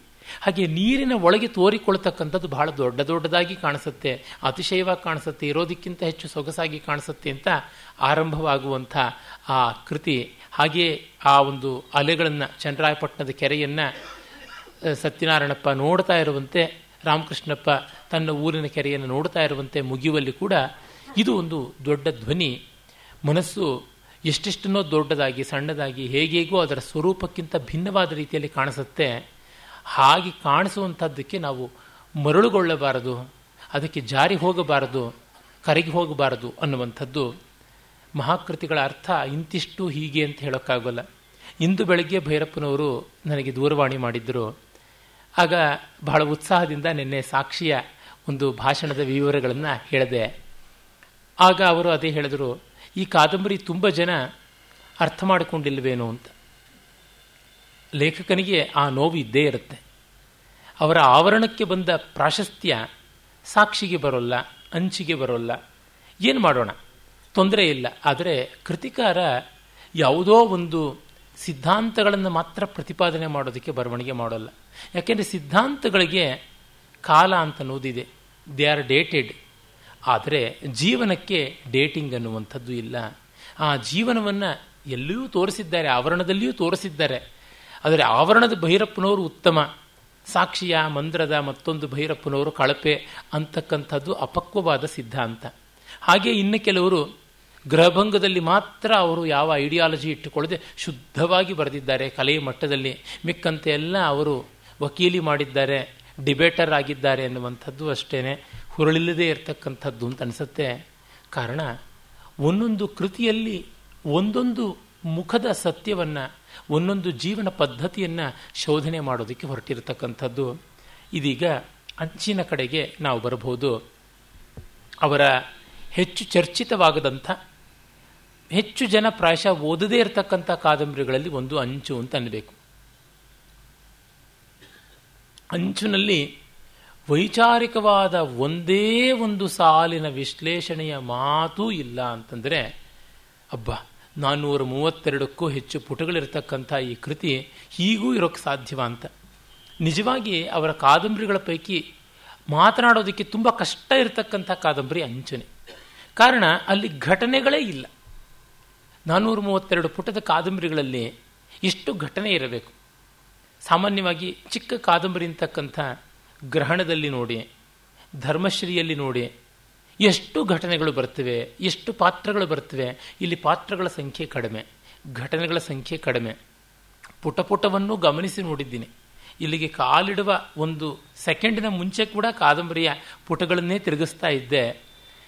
ಎಷ್ಟು ಪ್ರಪೋರ್ಷನ್ಸ್ ಕೊಟ್ಟಿದ್ದಾರೆ ಆ ಮುಖ್ಯ ಪಾತ್ರಗಳು ಎರಡಕ್ಕೆ. ಅದರೊಳಗೂ ಅಮೃತ ಪಾತ್ರಕ್ಕೆ ಅಂತಂದರೆ, ಯಾರಾದರೂ ಈ ರೀತಿ ಬರೆದು ಗೆಲ್ಲಬಲ್ಲರ ಅಂತ ಅನಿಸುತ್ತೆ. ನಾನೇ ಅಂಚು ಬಂದ ಹೊಸದರೊಳಗೆ ಗೋಖಲೆ ಸಂಸ್ಥೆಯಿಂದಲೇ ಲೈಬ್ರರಿಗೆ ಬಂದಿತ್ತು. ಎರವಲು ತಗೊಂಡು ಎಣಿಸಿದಂತೆ ನಲವತ್ತೆರಡು ಪುಟ ಓದಕ್ಕಾಯಿತು. ಛಿ, ಆಗೋಲ್ಲ ಇದು ಅಂತ ಎತ್ತಿ ದೂರ ಇಟ್ಟುಬಿಟ್ಟೆ. ಮತ್ತೆ ಗ್ರಂಥಾಲಯಕ್ಕೆ ಕೊಟ್ಟೆ. ಆಮೇಲೆ ಎರಡು ವರ್ಷ ಆದಮೇಲಿಂದ ನೋಡೋಣ ಅಂತ ಮತ್ತೆ ಗ್ರಂಥಾಲಯದಿಂದಲೇ ಎರವಲು ತೆಗೆದುಕೊಂಡು ಓದಿ. ಇಲ್ಲ, ಇದನ್ನು ಇಟ್ಟುಕೊಂಡು ಓದಬೇಕಾದದ್ದು ಅಂತ ಕೊಂಡುಕೊಂಡು ಓದಿದ್ದು. ಮೂರ್ನಾಲ್ಕು ಬಾರಿ ಮತ್ತೆ ಓದಿದ್ದಾಯಿತು. ಅಂದರೆ ಸುಲಭದಲ್ಲಿ ಮೊದಲ ಓದಿಗೆ ದಕ್ಕಿಸಿಕೊಳ್ತಕ್ಕಂಥವು ಆಗೋಲ್ಲ ಕೆಲವು ಸರ್ತಿ. ಭೈರಪ್ಪನವರ ಕಾದಂಬರಿಗಳಲ್ಲಿರುವಂಥ ಒಂದು ವಿಶೇಷ ಗುಣ ಏನಂದರೆ, ಅವು ಯಾರನ್ನು ಬಿಡದಂತೆ ಓದಿಸಿಕೊಳ್ಳುತ್ತವೆ ಅಂತ. ಅರೆ, ನನಗಂತೂ ಅದು ಬಂದಾಗ, ಇದು ಬಂದದ್ದು ಸಾವಿರದ ಒಂಬೈನೂರ ತೊಂಬತ್ತರಲ್ಲಿ, ಹಿಡಿದುಕೊಳ್ಳೋಕ್ಕಾಗಲಿಲ್ಲ. ಈ ರೀತಿಯಾದಂಥದ್ದು ಅಂಚು. ಅಂಚು ಅನ್ನುವ ಹೆಸರೇ ನೋಡಿ, ಎಷ್ಟು ಮಾರ್ಮಿಕವಾಗಿದೆ. ಅಂಚು ಅಂತಂದರೆ, ತಿರುವು ಅಂತ ಒಂದು ಅರ್ಥ ತುದಿ ಅಂತ ಅನ್ನುವ ಅರ್ಥ ನಮಗೆ ಗೊತ್ತೇ ಇದೆ. ಮತ್ತು ಉತ್ಕಟತೆಯ ಶಿಖರ ಅನ್ನುವ ಅರ್ಥ ಕೂಡ ಬರುತ್ತೆ. ಇನ್ನು ಇದಕ್ಕಿಂತ ಇನ್ಯಾವುದೂ ಇಲ್ಲ ಆಚೆ. ಇನ್ನು ಇರೋದು ಬೀಳೋದೇನೆ. ಅಂಚು ಅಂತಾದಮೇಲೆ ಮುಗೀತು ಅನ್ನುವಂಥ ಅರ್ಥ. ಮುಗೀತು ಅನ್ನುವ ಹೆಸರನ್ನೇ ಇಟ್ಟುಕೊಂಡು ಇವರು ನಾನ್ನೂರ ಮೂವತ್ತೆರಡು ಪುಟ ಬಿಡಿಸ್ತಾರೆ ಅಂತಂದರೆ ಭಾವಗಳ ಸ್ವರೂಪವೇ ಎಷ್ಟು. ನಮ್ಮ ಆಲೋಚನೆ ಮುಗೀತು. ನಮ್ಮ ಬಯಕೆ ಮುಗೀತು. ನಮ್ಮ ಇಷ್ಟಾನಿಷ್ಟಗಳು ಮುಗಿದವು. ನಮ್ದಿನ್ನೆಲ್ಲ ಕಥೆ ಆಯಿತು ಅಂತ ಅಂದುಕೊಳ್ತೀವಿ ಸತ್ಯವೆನ್ನಾಶಗಳು ಗೆದ್ದೆನಿಂದ್ರಿಯ ಗಣವ ಅಂತ ಶುರು ಮಾಡಿಕೊಂಡ್ರೆ, ಎತ್ತಣೆನೋ ಗಾಳಿ ಬೀಸಿ ಮೋಹದ ಬೀಜಗಳನ್ನು ಬಿತ್ತಲಾಗದೆ ಮನದಿ ಮಂಕುತಿಮ್ಮ ಅಂತಾರಲ್ಲ, ಎಲ್ಲಿಂದಲೋ ಬಂದು ಬೀಸಿ ಅದು ಹೇಗೋ ಆರಂಭ ಮಾಡಿಸುತ್ತೆ, ಮತ್ತೆ ಮಧ್ಯಕ್ಕೆ ತರುತ್ತೆ. ನಾವು ರಗಳೆಗಳನ್ನು ಕಳ್ಕೊಂಡು ದೂರದಲ್ಲಿರಬೇಕು ಅಂತ ಅಂದ್ಕೋತೀವಿ ನೆಮ್ಮದಿಯಾಗಿ. ಆದರೆ ನಮ್ಮನ್ನು ಮತ್ತೆ ಮೇನ್ ಸ್ಟ್ರೀಮಿಗೆ ತಂದು ಬಿಟ್ಬಿಡುತ್ತೆ. ಸಿಚುಯೇಷನ್ ಮಧ್ಯಕ್ಕೆ ಬರುತ್ತೆ. ನಾವು ಬರದೇ ಇದ್ದರೂ ಆ ಒಂದು ಫ್ರೇಮೇ ಚೇಂಜ್ ಆಗಿಬಿಟ್ಟು ನಮ್ಮನ್ನು ಮಧ್ಯಕ್ಕಿರುವಂತೆ ಮಾಡುತ್ತೆ. ನಾವು ಆಯ್ದು ಆಯ್ದುಕೊಂಡು ತುದಿಯಲ್ಲಿ ಆ ಫ್ರೇಮಿನ ಆಚೆ, ಆ ಚೌಕಟ್ಟಿನ ತುದಿಯಲ್ಲಿದ್ದೀವಿ, ಅಂಚಿನಲ್ಲಿದ್ದೀವಿ. ನಾವು ಏನು ನೆಮ್ಮದಿಯಾಗಿದ್ದೀವಿ ಅಂತಂದರೆ ಆ ಫ್ರೇಮನ್ನು ಎತ್ತಿ ವಿಧಿ ತಂದು ನಮ್ಮನ್ನು ಅದರ ಕೇಂದ್ರ ಮಾಡಿಬಿಡುತ್ತೆ. ಸಮಸ್ಯೆಗಳು ಎಷ್ಟೋ ಬಾರಿ ನಮಗೆ ಬರತಕ್ಕಂಥದ್ದು ಹಾಗೆ ನಮಗೆ ಸಮಸ್ಯೆಯ ಸ್ವರೂಪ ಇರಲಿ, ಅದರ ಕಲ್ಪನೆಯೂ ಇರೋದಿಲ್ಲ. ಆದರೆ ನಾವು ನಮಗೆ ಗೊತ್ತಿಲ್ಲದೆ ಸಮಸ್ಯೆ ಕೇಂದ್ರವಾಗಿ ಬಿಡ್ತೀವಿ ಏನೂ ತಿಳಿಯುವಂಥದ್ದಲ್ಲ. ಹಾಗೆ ಕಂಡಾಗ ಅಂಚು ಯಾವ ಥರ ಅಲ್ಲಿ ಬರುವ ಸೋಮಶೇಖರನು ಕೂಡ ಹಾಗೆ. ಅವನಿಗೆ ತಾನು ಏನೋ ತನ್ನ ಬದುಕು ಅನ್ನೋದು ಒಂದು ಮುಗಿತಾಯದ ತುದಿಗೆ ಬಂದಿದೆ ಅಂತ ಅಂದುಕೊಂಡಿದ್ದ. ಆದರೆ ಅದು ಮೊದಲಿಗೆ ಬಂತು. ಆರ್ಕಿಟೆಕ್ಟ್ ಮುಂಬೈಯಲ್ಲಿದ್ದವನು. ಮೈಸೂರಿನ ಹುಡುಗ ಮುಂಬೈಯಲ್ಲಿ ಅವನು ವಿಶೇಷವಾಗಿ ಅಧ್ಯಯನ ಮಾಡಿದ್ದನ್ನು ದುಡಿಯೋದಕ್ಕೆ ಬಳಸ್ಕೊಂಡವನು. ಅವನ ಹೆಂಡತಿ ಮತ್ತು ಮಗು ಯಾವುದೋ ಅಪಘಾತದಲ್ಲಿ ಅದರ ವಿವರಗಳು ಹೆಚ್ಚಾಗಿ ಬರೋಲ್ಲ, ತೀರಿಕೊಂಡು ಬಿಟ್ಟಿದ್ದಷ್ಟೇನೆ. ಇನ್ನು ಮತ್ತೆ ಮದುವೆ ಬೇಡ ಅಂತ ನಲವತ್ತರ ಒಳಗೆ ಇದ್ದಂಥ ವ್ಯಕ್ತಿ, ಒಳ್ಳೆ ಸುಂದರ, ಸಜ್ಜನಿಕೆಯವನು, ಪರಿಶುದ್ಧ, ಪ್ರಾಮಾಣಿಕ, ಕಾರ್ಯದಕ್ಷತೆ ಇರತಕ್ಕಂಥವನು ಎಲ್ಲ. ಅವನಲ್ಲಿ ಎಣಿಸಿಯೂ ನಾವು ಯಾವ ದುರ್ಗುಣವನ್ನು ಕಾಣೋದಕ್ಕೆ ಸಾಧ್ಯವಿಲ್ಲ. ಸಾಮಾನ್ಯ ಭೈರಪ್ಪನವರ ಕೃತಿಗಳಲ್ಲಿ, ಪ್ರಮುಖ ಪಾತ್ರಗಳಲ್ಲಿ ಇಷ್ಟು ನಿಷ್ಕಲ್ಮಶವಾದ ಪಾತ್ರಗಳು ಕಾಣಿಸುವುದು ಬಹಳ ಕಡಿಮೆ. ಯಾಕೆಂದರೆ ತುಂಬ ನಿಷ್ಕಲ್ಮಶವಾದ ಪ್ರಮುಖ ಪಾತ್ರಗಳನ್ನು ಇಟ್ಟುಕೊಂಡ್ರೆ ಕೆಲಸ ಮಾಡಿಸೋಕ್ಕಾಗೋಲ್ಲ ಅಂತ ಅವರ ಚಿಂತೆ. ಹಾಗಾಗಿ ಒಂದು ಸ್ವಲ್ಪ ಬೇರೆ ರೀತಿಯಲ್ಲಿರಬೇಕು ಅಂತ ಹೇಳ್ಬಿಟ್ಟೇನೆ ಅವರು ಮುಖ್ಯ ಪಾತ್ರಗಳನ್ನು ಯಾವುದೋ ಒಂದು ರಜೋಗುಣದ ಮತ್ತು ಯಾವುದೋ ತಮೋಗುಣದ, ವಿಶೇಷವಾಗಿ ರಜೋಗುಣದ ವೈಲಕ್ಷಣ್ಯಕ್ಕೆ ಒಳಗಾಗಂಥದ್ದನ್ನೇ ಇಟ್ಕೊಳ್ತಾರೆ ಹೀರೋ, ಹೀರೋಯಿನ್ ಅಂತ ಹೇಳೋದೇ ಇಲ್ಲ. ಅವರ ಕಾದಂಬರಿಗಳಲ್ಲಿ ನಾಯಕ, ನಾಯಿಕೆ ಇಲ್ಲ. ಮುಖ್ಯ ಪಾತ್ರ, ಅಮುಖ್ಯ ಪಾತ್ರ. ಆ ತರಹ ಮುಖ್ಯ ಪಾತ್ರ, ಪೂರಕ ಪಾತ್ರ ಅಂತನ್ನುವಂಥವು ಇರುತ್ತವೆ ಅಂತ ಅನ್ನಬಹುದು ಇಂಥ ಸೋಮಶೇಖರ ತಂದು ಮುಗಿದು ಸೆಟ್ಲ್ ಆಗಿರ್ತಕ್ಕಂಥದ್ದು ಹಾಗೆಯೋ ಹೀಗೆಯೋ ಒಂದು ದಡ ಕಾಣ್ತಾ ಇರುವ ಬದುಕು ಅಂತ ಅಂದುಕೊಂಡ್ರೆ ಆ ಫ್ರೇಮು ಅಮೃತ ರೂಪದಲ್ಲಿ ಬಂದು ಅವನನ್ನು ಎಷ್ಟು ಅಂಚಿಗೆ ಹೋಗೋದಿಕ್ಕೆ ನೋಡಿದ್ರು ಮತ್ತೆ ಮತ್ತೆ ಬಂದು ಮಧ್ಯಕ್ಕೆ ಎಳಿತಾ ಇರುತ್ತೆ, ಕೇಂದ್ರಕ್ಕೆ ಎಳಿತಾ ಇರುತ್ತೆ. ಅದು ನೋಡಿದ್ರೆ ನಮಗೆ ಆಶ್ಚರ್ಯ ಆಗುತ್ತೆ. ಹಾಗೆ ಅಮೃತ. ಕನ್ನಡ ಎಂ ಎ ಮಾಡಿ ಡಾಕ್ಟರೇಟ್ ಮಾಡಿ, ಸಾಹಿತ್ಯ ರಸಿಕಳಾಗಿ, ಸಂವೇದನಶೀಲೆಯಾಗಿ, ಇಬ್ಬರು ಮಕ್ಕಳ ತಾಯಿಯಾಗಿ ತುಂಬ ನೊಂದು, ವಿಶೇಷತಃ ಬಂಧುಗಳ ವಂಚನೆಗೆ, ಪ್ರೀತಿಯ ವಂಚನೆ, ಆರ್ಥಿಕತೆಯ ವಂಚನೆಗಳಿಗೆ ತುತ್ತಾಗಿ ಚಿಕ್ಕ ವಯಸ್ಸಿಗೆ ತಾಯಿಯನ್ನು ಕಳ್ಕೊಂಡು ಹರೈದಲ್ಲಿ ತಂದೆಯನ್ನು ಕಳ್ಕೊಂಡು, ಕಡೆಗೆ ಅವಳ ಮದುವೆಯೂ ಕೂಡ ಒಂದು ತಂತ್ರದ ಭಾಗವಾಗಿ ಆಗಿ, ಆ ರೀತಿ ಅವಳು ಬದುಕಿನ ಅಂಚಿಗೆ ಬಂದುಬಿಟ್ರೆ ತಳೆಯನ್ನು ಮುಗೀತು ಕಥೆ ಅಂತ. ಅದನ್ನು ಬದುಕನ್ನು ಮುಗಿಸ್ಕೊಳ್ಬೇಕು ಅಂತ ಒಂದು ಸರ್ತಿನ, ಎರಡು ಸರ್ತಿನ ನೀವು ಕಾದಂಬರಿಯಲ್ಲಿ ಗಿಣಿ ಶಕುನ ತೆಗೆದಂತೆ ಯಾವ ಪುಟ ತೆಗೀರಿ ಅವಳು ರಿವಾಲ್ವಾರ್ ಇಟ್ಕೊಂಡು ಪ್ರಾಣ ತೆಕ್ಕೊಳಕ್ಕಿರೋದು. ಇಲ್ಲ ಬೆಟ್ಟ ಹತ್ತೋದಕ್ಕೆ ಹೋಗುವಂಥದ್ದು, ರಾತ್ರಿ ಹೊತ್ತು ಕಾರ್ನಲ್ಲಿ ಇದನ್ನೇ ಕಾಣಿಸುತ್ತೆ ನಮಗೆ. ಅಂದರೆ ಮತ್ತೆ ಮತ್ತೆ ಬದುಕಿನ ಅಂಚಿಗೆ ಬಂದ್ಬಿಡ್ತಾಳೆ. ಇನ್ನು ಧುಮುಕಿಯೇ ಬಿಡಬೇಕು ಅಂತ. ಅದು ಯಾವ ಇಚ್ಛೆಯೋ. ಅದು ಯಾವ ಸಂಕಲ್ಪವೋ ಅದು ಯಾವ ಕೈವಾಡವೋ, ಮಾಯೇನೋ, ಮತ್ತೆ ಅದು ಮೊದಲಿಗೆ ಬರುವಂತೆ ಮಾಡುತ್ತೆ. ಹೀಗಾಗಿ ಅಂಚು ಅನ್ನೋ ಹೆಸರಿನಂತೆಯೇ ಇದಕ್ಕೆ ಮಧ್ಯ ಅನ್ನುವ ಹೆಸರಿದ್ದಿದ್ರೂ ಚೆನ್ನಾಗಿರ್ತಿತ್ತೇನೋ ಅನಿಸುತ್ತೆ. ಆದರೆ ಅಂಚು ಅನ್ನುವ ಹೆಸರು ಮತ್ತೆ ಮತ್ತೆ ನಮಗೆ ಮಧ್ಯವನ್ನು ತಂದುಕೊಡುವಷ್ಟು ಕಲ್ಪನೆ, ಮಧ್ಯ ಅನ್ನೋದು ತಂದುಕೊಡಲ್ಲ ಅಂತ. ಅಂದರೆ ಅವರು ಎಷ್ಟು ಆಲೋಚನೆ ಮಾಡಿ ಆ ಹೆಸರುಗಳನ್ನು ಇಡ್ತಾರೆ ಅನ್ನೋದು ನೋಡಿದಾಗ ಒಬ್ಬ ರಚನಕಾರರಾಗಿ ಅವರ ಪರಿಶ್ರಮ ಯಾವ ಮಟ್ಟದ್ದು ಅಂತ ಗೊತ್ತಾಗುತ್ತೆ. ಆವರಣ ಕಾದಂಬರಿಯನ್ನು ಅವರು ಬರೆಯುವಾಗ ಹೆಸರು ಏನಿಡೋಣ ಅಂತ ಸುಮಾರು ಯೋಚನೆ ಮಾಡಿದರು. ಮೊತ್ತ ಮೊದಲು ಅವರು ಆಲೋಚನೆ ಮಾಡಿದ್ದು ನನಗನ್ಸಿದಂತೆ ನೆಗೇಷನಿಸಮ್ ಅಂತ ಯಾವುದಿದೆ, ನಿರಾಕರಣ, ಆ ರೀತಿಯಾದದ್ದು, ಆ ಒಂದು ಧಾಟಿಯ ಹೆಸರನ್ನು ಇಡಬೇಕು ಅಂತ ಯೋಚನೆ ಮಾಡಿದ್ರು. ಅರೆ ಅವರದೊಂದು ಕಾದಂಬರಿ ನಿರಾಕರಣ ಇದ್ದೇ ಇದೆ. ಭಾರತೀಯ ಸಂಸ್ಕೃತಿಯನ್ನು ಭಾರತೀಯ ಇತಿಹಾಸ ದೃಷ್ಟಿಕೋನವನ್ನು, ವಾಸ್ತವವನ್ನು ನಿರಾಕರಿಸಬೇಕು ಅನ್ನೋದೇನೆ ಒಂದು ಬುದ್ಧಿಜೀವಿಗಳು ಅಂತ ಸ್ವಘೋಷ ಮಾಡಿಕೊಂಡಿರ್ತಕ್ಕಂಥವರ ಒಂದು ಚಾಳ ಆಗಿದೆಯಲ್ಲ, ಅದಕ್ಕೋಸ್ಕರವಾಗಿ ನಿರಾಕರಣ ಅಂತ. ಹಾಗೆ ಅಂತ ಆಗೋಲ್ಲ. ಇನ್ನು ನಿಷೇಧ ಅನ್ನುವಂಥದ್ದು ತುಂಬ ತುಂಬ ಪ್ರನೌನ್ಸ್ಡ್ ಆಗಿರ್ತಕ್ಕಂಥದ್ದು. ತುಂಬ ಉದ್ಗಾರಾತ್ಮಕವಾದದ್ದಾಗ್ಬಿಡುತ್ತೆ, ಅತಿ ವಾಚ್ಯವಾಗದೀತು ಅಂತ. ಅದು ಬೇಡ ಅಂತ. ಮತ್ತೆ ಆರಂಭ ಮಾಡಿದ್ದು, ಸಂವರಣ ಅಂತಲೇ ಆರೋಪ ಅಂತಲೇ ತರತರಾವರಿಯಾದ ಆಲೋಚನೆ ಮಾಡಿದ್ದು. ಕಟ್ಟ ಕಡೆಗೆ ಈ ಅವಿದ್ಯೆಯ, ಮಾಯೆಯ ಸ್ವರೂಪಗಳು ಏನು ಅಂತೆಲ್ಲ ಚರ್ಚೆ ನಡೆಸಿ, ಆಮೇಲೆ ಮಾಯೆಗಿರ್ತಕ್ಕಂಥ ಆವರಣ ಮತ್ತು ವಿಕ್ಷೇಪ ಅನ್ನುವ ಎರಡು ಸ್ವರೂಪ ಅಂತನ್ನುವುದನ್ನು ತೆಗೆದುಕೊಂಡು ಕಟ್ಟ ಕಡೆಗೆ ಆವರಣಕ್ಕೆ ಬಂದಿದ್ದು. ಅಂದರೆ ಒಂದು ಹೆಸರಿಗೆ ಎಷ್ಟು ಚಿಂತನೆ ನಡೀತಾ ಇರುತ್ತೆ, ಯಾರಲ್ಲಿಯೂ ಅದು ಆಗುವಂಥದ್ದೇ. ಒಂದು ಹೆಸರು ಕ್ಲಿಕ್ ಆದರೆ ಅರ್ಧ ಕ್ಲಿಕ್ ಆದಂತೆ. ನನ್ನ ಮಿತ್ರರಾದಂತಹ ರಂಗಸ್ಥಳದ ಪ್ರಸಿದ್ಧವಾದಂಥ ಕೃಷಿಕರ್ಮ ಕೋವಿದರಾದ ಡಾಕ್ಟರ್ ಬಿ ವಿ ರಾಜಾರಾಮ್ ಅವರು ಒಮ್ಮೆ ನನಗೆ ಹೇಳಿದ ಮಾತು ನೆನಪಾಗುತ್ತೆ. ಒಂದು ನಾಟಕಕ್ಕೆ ನಟವರ್ಗವನ್ನು ಗಟ್ಟಿಯಾಗಿ ಇಂತಿಂಥದ್ದಕ್ಕೆ ಇವರು ಅಂತ ನಿಶ್ಚಯ ಮಾಡಿದ್ರೆ ತೊಂಬತ್ತು ಪರ್ಸೆಂಟ್ ನಾಟಕ ಮುಗಿದಂತೆ ಅಂತ. ಹೌದಾ ಅಂತ ಆ ಕ್ಷಣಕ್ಕೆ ಅನ್ನಿಸ್ತು. ಆಮೇಲೆ ಒಂದು ಎರಡು ನಿಮಿಷ ಆಲೋಚನೆ ಮಾಡಿದ್ರೆ ಅದು ಹೌದು ಅಂತ. ಪಾತ್ರ ಸ್ವಭಾವವನ್ನು ಅರ್ಥ ಮಾಡಿಕೊಂಡು ಅದನ್ನು ತಮ್ಮೊಳಗೆ ತುಂಬಿಸಿಕೊಳ್ಳಬಲ್ಲಂತಹ ನಟರಿಗೆ ಇಂಥ ಪಾತ್ರಕ್ಕೆ ಇಂಥವರೊಂದು ಬಿಟ್ಟರೆ ಅವ್ರು ಏನು ಮಾಡಿದ್ರೂ ಆ ನಾಟಕ ಆಗಿಬಿಡುತ್ತೆ ಅಲ್ವಾ? ನಾವು ಅವರಿಗೆ ಕಲಿಸಿಕೊಡೋದಲ್ಲ, ಅವರು ಪಾತ್ರಗಳನ್ನು ತಮ್ಮೊಳಗೆ ಸಾಕ್ಷಾತ್ಕಾರ ಮಾಡಿಕೊಳ್ಳುವುದು. ನಾವು ಕಲಿಸಿಕೊಟ್ರೆ ಆಗುವಂಥದ್ದು ಎಡವಟ್ಟೆ. ಹೀಗೆ ಆ ರೀತಿಯಲ್ಲಿ ಒಂದು ಶೀರ್ಷಿಕೆ ಮತ್ತೊಂದು ಇದು ಸರಿಯಾಗಿ ಫಲಿಸಿಬಿಟ್ರೆ ಇಡೀ ಕೃತಿಯೇ ಅದರ ಮೂಲಕವಾಗಿ ಧ್ವನಿಸುತ್ತೆ. ಅಂಚು ಆ ರೀತಿಯಾಗಿ ಧ್ವನಿಸ್ತಕ್ಕಂಥದ್ದಾಗಿದೆ. ಮತ್ತೆ ಭೈರಪ್ಪನವರ ಕಾದಂಬರಿಗಳ ಆನುಪೂರ್ವಿಯನ್ನು ಕೂಡ ನಾವು ನೋಡಬೇಕು. ಯಾವುದಾದ ಮೇಲೆ ಯಾವುದು ಬಂತು, ಯಾವ ಕಾದಂಬರಿಗೆ ಮುನ್ನ ಯಾವುದು ಅಂತನ್ನುವುದನ್ನೆಲ್ಲ ನಾವು ಲೆಕ್ಕ ಹಾಕಿಕೊಂಡು ನೋಡುವಾಗ ನಮಗೆ ಬಹಳ ಸ್ಪಷ್ಟವಾಗಿ ಗೋಚರವಾಗುವುದೇನೆಂದರೆ, ಅವರು ತಮ್ಮ ತಮ್ಮ ವಸ್ತುಗಳನ್ನು ಮತ್ತೆ ಮತ್ತೆ ಬೇರೆ ಬೇರೆ ರೀತಿಯಲ್ಲಿ ನೋಡ್ತಾ ಇರೋದು ಗೊತ್ತಾಗುತ್ತೆ. ಅಂಚು ಕಾದಂಬರಿಗಿಂತ ಮುಂಚೆ ಬಂದದ್ದು ಪ್ರಶಾ ಸಾಕ್ಷಿ ಇರಬೇಕು ಅನ್ಸುತ್ತೆ. ಸಾಕ್ಷಿ ಅಥವಾ ನೆಲೆ ಇರಬೇಕು ಅನ್ಸುತ್ತೆ. ಸಾಕ್ಷಿ ಕಾದಂಬರಿ. ಅಂಚು ಆದಮೇಲೆ ಬಂದದ್ದು ತಂತು. ತಂತು ಆದಮೇಲೆ ಬಂದದ್ದು ಸಾರ್ಥ. ಸಾರ್ಥ ಆದಮೇಲೆ ಮಂದ್ರ. ಮಂದ್ರ ಆದಮೇಲೆ ಆವರಣ. ಈ ಈಚಿನ ಕಾದಂಬರಿಗಳನ್ನೇ ನೋಡಿ. ಪರ್ವ ಆದ ತಕ್ಷಣ ಅವರು ಬರೆದದ್ದು ನೆಲೆ.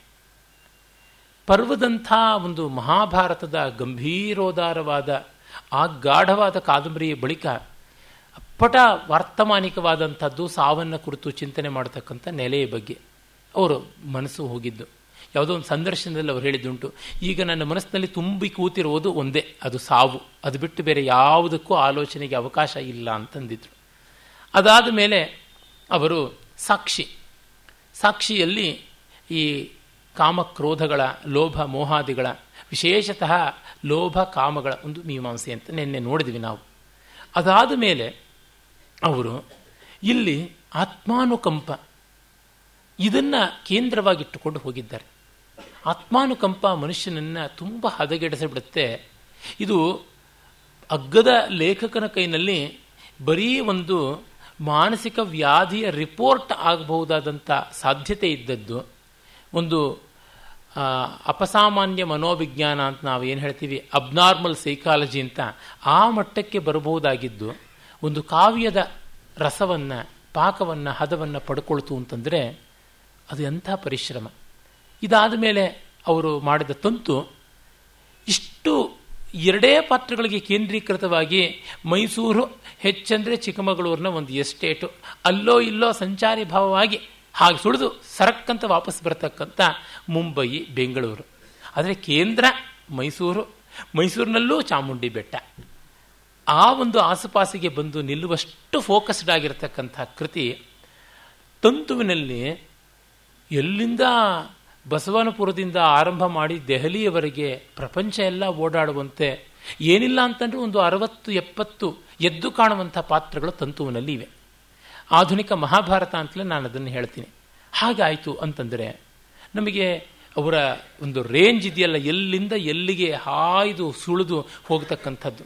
ಒಂದು ಸಂಗೀತ ಕಚೇರಿಯಲ್ಲಿ, ಕರ್ನಾಟಕ ಸಂಗೀತ ಕಚೇರಿಯಲ್ಲಿ ನೋಡಿ, ಶುದ್ಧ ಮಧ್ಯಮ ರಾಗದಲ್ಲಿ ಶಂಕರಾಭರಣದಂಥ, ತುಂಬ ಪ್ಲೈನ್ ಆಗಿರತಕ್ಕಂಥ, ಬಹಳ ಶಾಂತ ಸುಂದರವಾದ ಒಂದು ರಾಗಾಲಾಪನೆಯನ್ನು ನೆಮ್ಮದಿಯಾಗಿ ಮಾಡಿ, ಒಂದು ಮಧ್ಯಮ ಕಾಲದ ಅಥವಾ ವಿಳಂಬ ಕಾಲದ ಕೃತಿಯನ್ನು ಹಾಡಿ ಮುಗಿಸಿ, ಆಮೇಲೆ ಇದ್ದಕ್ಕಿದ್ದಂತೆಯೇ ಕಣ್ಣು ಕೋರೈಸ್ತಕ್ಕಂಥ ರೀತಿಯಲ್ಲಿ ಇನ್ಯಾವುದೋ ಒಂದು ಪ್ರತಿಮಧ್ಯಮದ ಜನ್ಯ ರಾಗವನ್ನು ತೆಗೆದುಕೊಂಡು ಆ ಜನ್ಯರಾಗದಲ್ಲಿ ಅಪೂರ್ವವಾದಂಥ ಒಂದು ಕೃತಿ, ವಿಚಿತ್ರವಾದ ಒಂದು ತಾಳದಲ್ಲಿ ಚುಟುಕ ಹೀಗೆ ಹಾಗೆ ನೋಡೋದಕ್ಕೆ ಮುಂಚೆ ಯಾವುದೋ ಒಂದು ನಾಲ್ಕನೇ ಕಾಲದಲ್ಲಿ ಸರಕ್ಕಂತ ಮುಗಿಸಿಬಿಟ್ಟಿದ್ರೂ ಮತ್ತೊಂದು ಕಂಪೋಸಿಷನ್ಗೆ ಬಂದಂತೆ ತೋರುತ್ತೆ. ಅದು ಹೇಗೆ, ಯಾವ ರೀತಿ ಮಾಡ್ತಾರೆ? ಆ ಭಾವ ತುಂಬಿಕೊಳ್ಳುವಂಥ ಬಗೆ ಹೇಗೆ ಅಂತ ನೋಡಿದ್ರೆ ನಮ್ಮ ಎಷ್ಟೋ ಲೇಖಕರು ತಮ್ಮ ಮೊದಲನೇ ಕೃತಿಯ ಹ್ಯಾಂಗ್ ಓವರಿಂದ ಆಚೆಗೆ ಬಂದಿರೋದೇ ಇಲ್ಲ. ಬೆಳ್ಳುಳ್ಳಿ, ಈರುಳ್ಳಿ ತಿಂದರೆ ಯಾವಾಗ ಬಾಯಿ ಬಿಟ್ಟರು ಅದೇ ವಾಸನೆ ಅಂತ. ಹಾಗೆ ಅದದೇ ಬರ್ತಾ ಇರುತ್ತೆ. ಅವರು ಬಾಯಿ ಬಿಟ್ಟಾಗಲೆಲ್ಲ ಅದೇ ಬರ್ತಾ ಇರುತ್ತೆ. ಬರದಾಗಲೆಲ್ಲ ಅದೇ ಬರ್ತಾ ಇರುತ್ತೆ. ಬೇರೆ ಇನ್ಯಾವುದೂ ಕಾಣೋದಿಲ್ಲ. ಇದು ಎಲ್ಲೋ ಓದಿದ್ವಲ್ಲ? ಇದೆಲ್ಲೋ ನೋಡಿದ್ವಲ್ಲ ಅಂದರೆ ಅವ್ರದೇ ಕಾದಂಬರಿ, ಅವ್ರದೇ ಕವಿತೆಯ ಹಿಂದಿನ ಒಂದು ಆವೃತ್ತಿಯಲ್ಲಿ, ಹಿಂದಿನ ಒಂದು ರೂಪದಲ್ಲಿ ಕಾಣಿಸ್ತಲೇ ಇರುತ್ತೆ. ಆ ಒಂದು ಭಾವನೆ ವಿಚಾರಗಳಿಗೆ ಇನ್ನು ಹೆಚ್ಚಿನ ಬೇರೆಯ ಆಯಾಮವೂ ಸಂದಿರೋದಿಲ್ಲ. ಆ ರೀತಿಯಾದದ್ದು ಕಂಡಾಗ ಇವರ ಒಂದು, ಆ, ಚಿಕಿತ್ಸಾತ್ಮಕವಾದ ಜೀವನ ದರ್ಶನ ಬಹಳ ವಿಶೇಷವಾದದ್ದು. ಎಂದಿನಂತೆ ಅವರ ಕಾದಂಬರಿಗಳಲ್ಲೆಲ್ಲ ಗಮನಿಸಿದರೆ ಕಾಣುವ ಕುಸಿರಿ ಕೆಲಸ ಅಸಾಧಾರಣವಾದದ್ದು. ಈ ಕಾದಂಬರಿಯ ಕಥಾನಾಯಕಿ ಅಮೃತ. ನಮ್ಮಲ್ಲಿ ಅಮೃತ ಅಂದರೆ ಹಾಲು. ಸಾಮಾನ್ಯವಾಗಿ ಹಾಲನ್ನು ಅಮೃತ ಅಂತಂತೀವಿ. ಹಾಲು ಬೇಗ ಒಡೆದೋಗೋ ಚಾನ್ಸ್. ಇವಳಿಗೆ ಸೂ ಅಂದರೆ ಸುಕ್ಕಿನುಂಡೆ ಅಂತ ಸಂತೋಷವಾಗಿ ಮಾತಾಡ್ತಾ ಇರುವಾಗ ಯಾವ ಸಂದರ್ಭದಲ್ಲೂ ಮೊಸರನ್ನ ತಿಂತಿದ್ರೆ ಮೊಸರನ್ನದಲ್ಲೇ ರಪ್ಪಂತ ಚೆಟ್ಟು ಕೆನ್ನೆ ಮೇಲೆ ಬೀಳುವಂತೆ ಹೊಡೆದು ಹೋಗ್ತಕ್ಕಂಥದ್ದು. ಅದು ಎಷ್ಟು ಒಳ್ಳೆಯ ಮಾತನ್ನು ಆಡಿದ್ರೂ ಅದನ್ನು ಬಗೆದು ತೆಗೆದು ಆಡಿದವರಿಗೆ ಅದು ಚೂರಿಯಂತೆ ತಿರುಗಿಸಿ ತೋರಿಸ್ತಕ್ಕಂಥದ್ದು. ಈ ರೀತಿಯಾದದ್ದು. ಬಹಳ ಬಹಳ ವಿಚಿತ್ರವಾದಂಥ ಸ್ವಭಾವ. ಭೈರಪ್ಪನವರು ಎಂಥೆಂಥ ಹೆಂಗಸರನ್ನು ಸೃಷ್ಟಿ ಮಾಡಿದ್ದಾರೆ ಅನ್ನೋದು ನಾವು ನೋಡಿದ್ದೀವಿ. ನಂಜಮ್ಮನೆ, ಗಂಗಮ್ಮನೆ, ಸತ್ಯಭಾಮನೆ ಕಾತ್ಯಾಯನಿನೇ. ಇವರುಗಳಿಗೆ ಹೋಲಿಕೆಯಾಗಿ ಅಷ್ಟೋ ಇಷ್ಟೋ ಸಿಗಬಲ್ಲಂಥವರು ಅಲ್ಲಿ ಇಲ್ಲಿ ಇದ್ದಾರೆ. ಈಗ ನಂಜಮ್ಮನಂತೆ ಸಂಯಮದ ಮೂರ್ತಿಯಾಗಿ ಇಡೀ ಕುಟುಂಬದ ಭಾರವನ್ನು ಹೊತ್ತ ಪರಿಪಾಕದ ಚೇತನ ಹತ್ತಾರು ಕಾದಂಬರಿಗಳಲ್ಲಿ ಕಾಣಿಸ್ಬೋದು ಉದಾಹರಣೆ, ಕಾರಂತರ ಕಾದಂಬರಿಗಳ ಮಡಿ ಹೆಂಗಸರುಗಳನ್ನು ನೋಡಿದ್ರೆ ನಾಲ್ಕಾರು ಎಳೆಗಳು ಕಾಣಿಸುತ್ತೆ ನಂಜಮ್ಮನದು. ಹಾಗೆ ಗಂಡು ಬೀರಿಯರಾಗಿ, ಹೊಲೆಬಾಯಿಯರಾಗಿ ಇರ್ತಕ್ಕಂಥವ್ರು ಸಾಕಷ್ಟು ಜನ ಬೇರೆ ಬೇರೆ ಕಾದಂಬರಿಕಾರರಲ್ಲಿ ಕೂಡ ಕಾಣಿಸ್ತಾರೆ. ಇನ್ನು ಕೈಲಾಗದೇ ಇರತಕ್ಕಂಥ ಕಾತ್ಯಾಯಿನಿ ತರಹ ಹೆಣ್ಣು ಮಕ್ಕಳದು ಸಿಗೋದಕ್ಕೆ ಸಾಧ್ಯತೆ ಉಂಟು. ಆದರೆ ಅಮೃತ ಅಂತ ಎಕ್ಸೆಂಟ್ರಿಕ್ ಕ್ಯಾರೆಕ್ಟರ್ ಇನ್ನೆಲ್ಲಿಯೂ ಸಿಗತಕ್ಕಂಥದ್ದಲ್ಲ. ಅದು ಅಷ್ಟು ವಿಸ್ತಾರ ಮಾಡೋಕ್ಕೆ ಆಗೋದಿಲ್ಲ. ಅದು ಹೇಗೆ ವಿಸ್ತಾರ ಮಾಡ್ತೀರಾ? ಬಹಳ ಬಹಳ ಕಷ್ಟವಾದದ್ದು. ನಾಯಕಿ ರಾಗವನ್ನು ನಾದಚಿಂತಾಮಣಿ ರಾಗವನ್ನು, ಅಥವಾ ಬಂದುಬಿಟ್ಟು ಫೇನದ್ಯುತಿ ರಾಗವನ್ನು, ಗರುಡಧ್ವನಿ ರಾಗವನ್ನು ವಿಸ್ತಾರ ಮಾಡಿ ಅಂತಂದರೆ ಆ ಗಾಯಕನಿಗೆ ಯಾವ ಮಟ್ಟಕ್ಕೆ ಪ್ರಾಣ ಹೋಗುತ್ತೋ ಆ ಮಟ್ಟಕ್ಕೆ.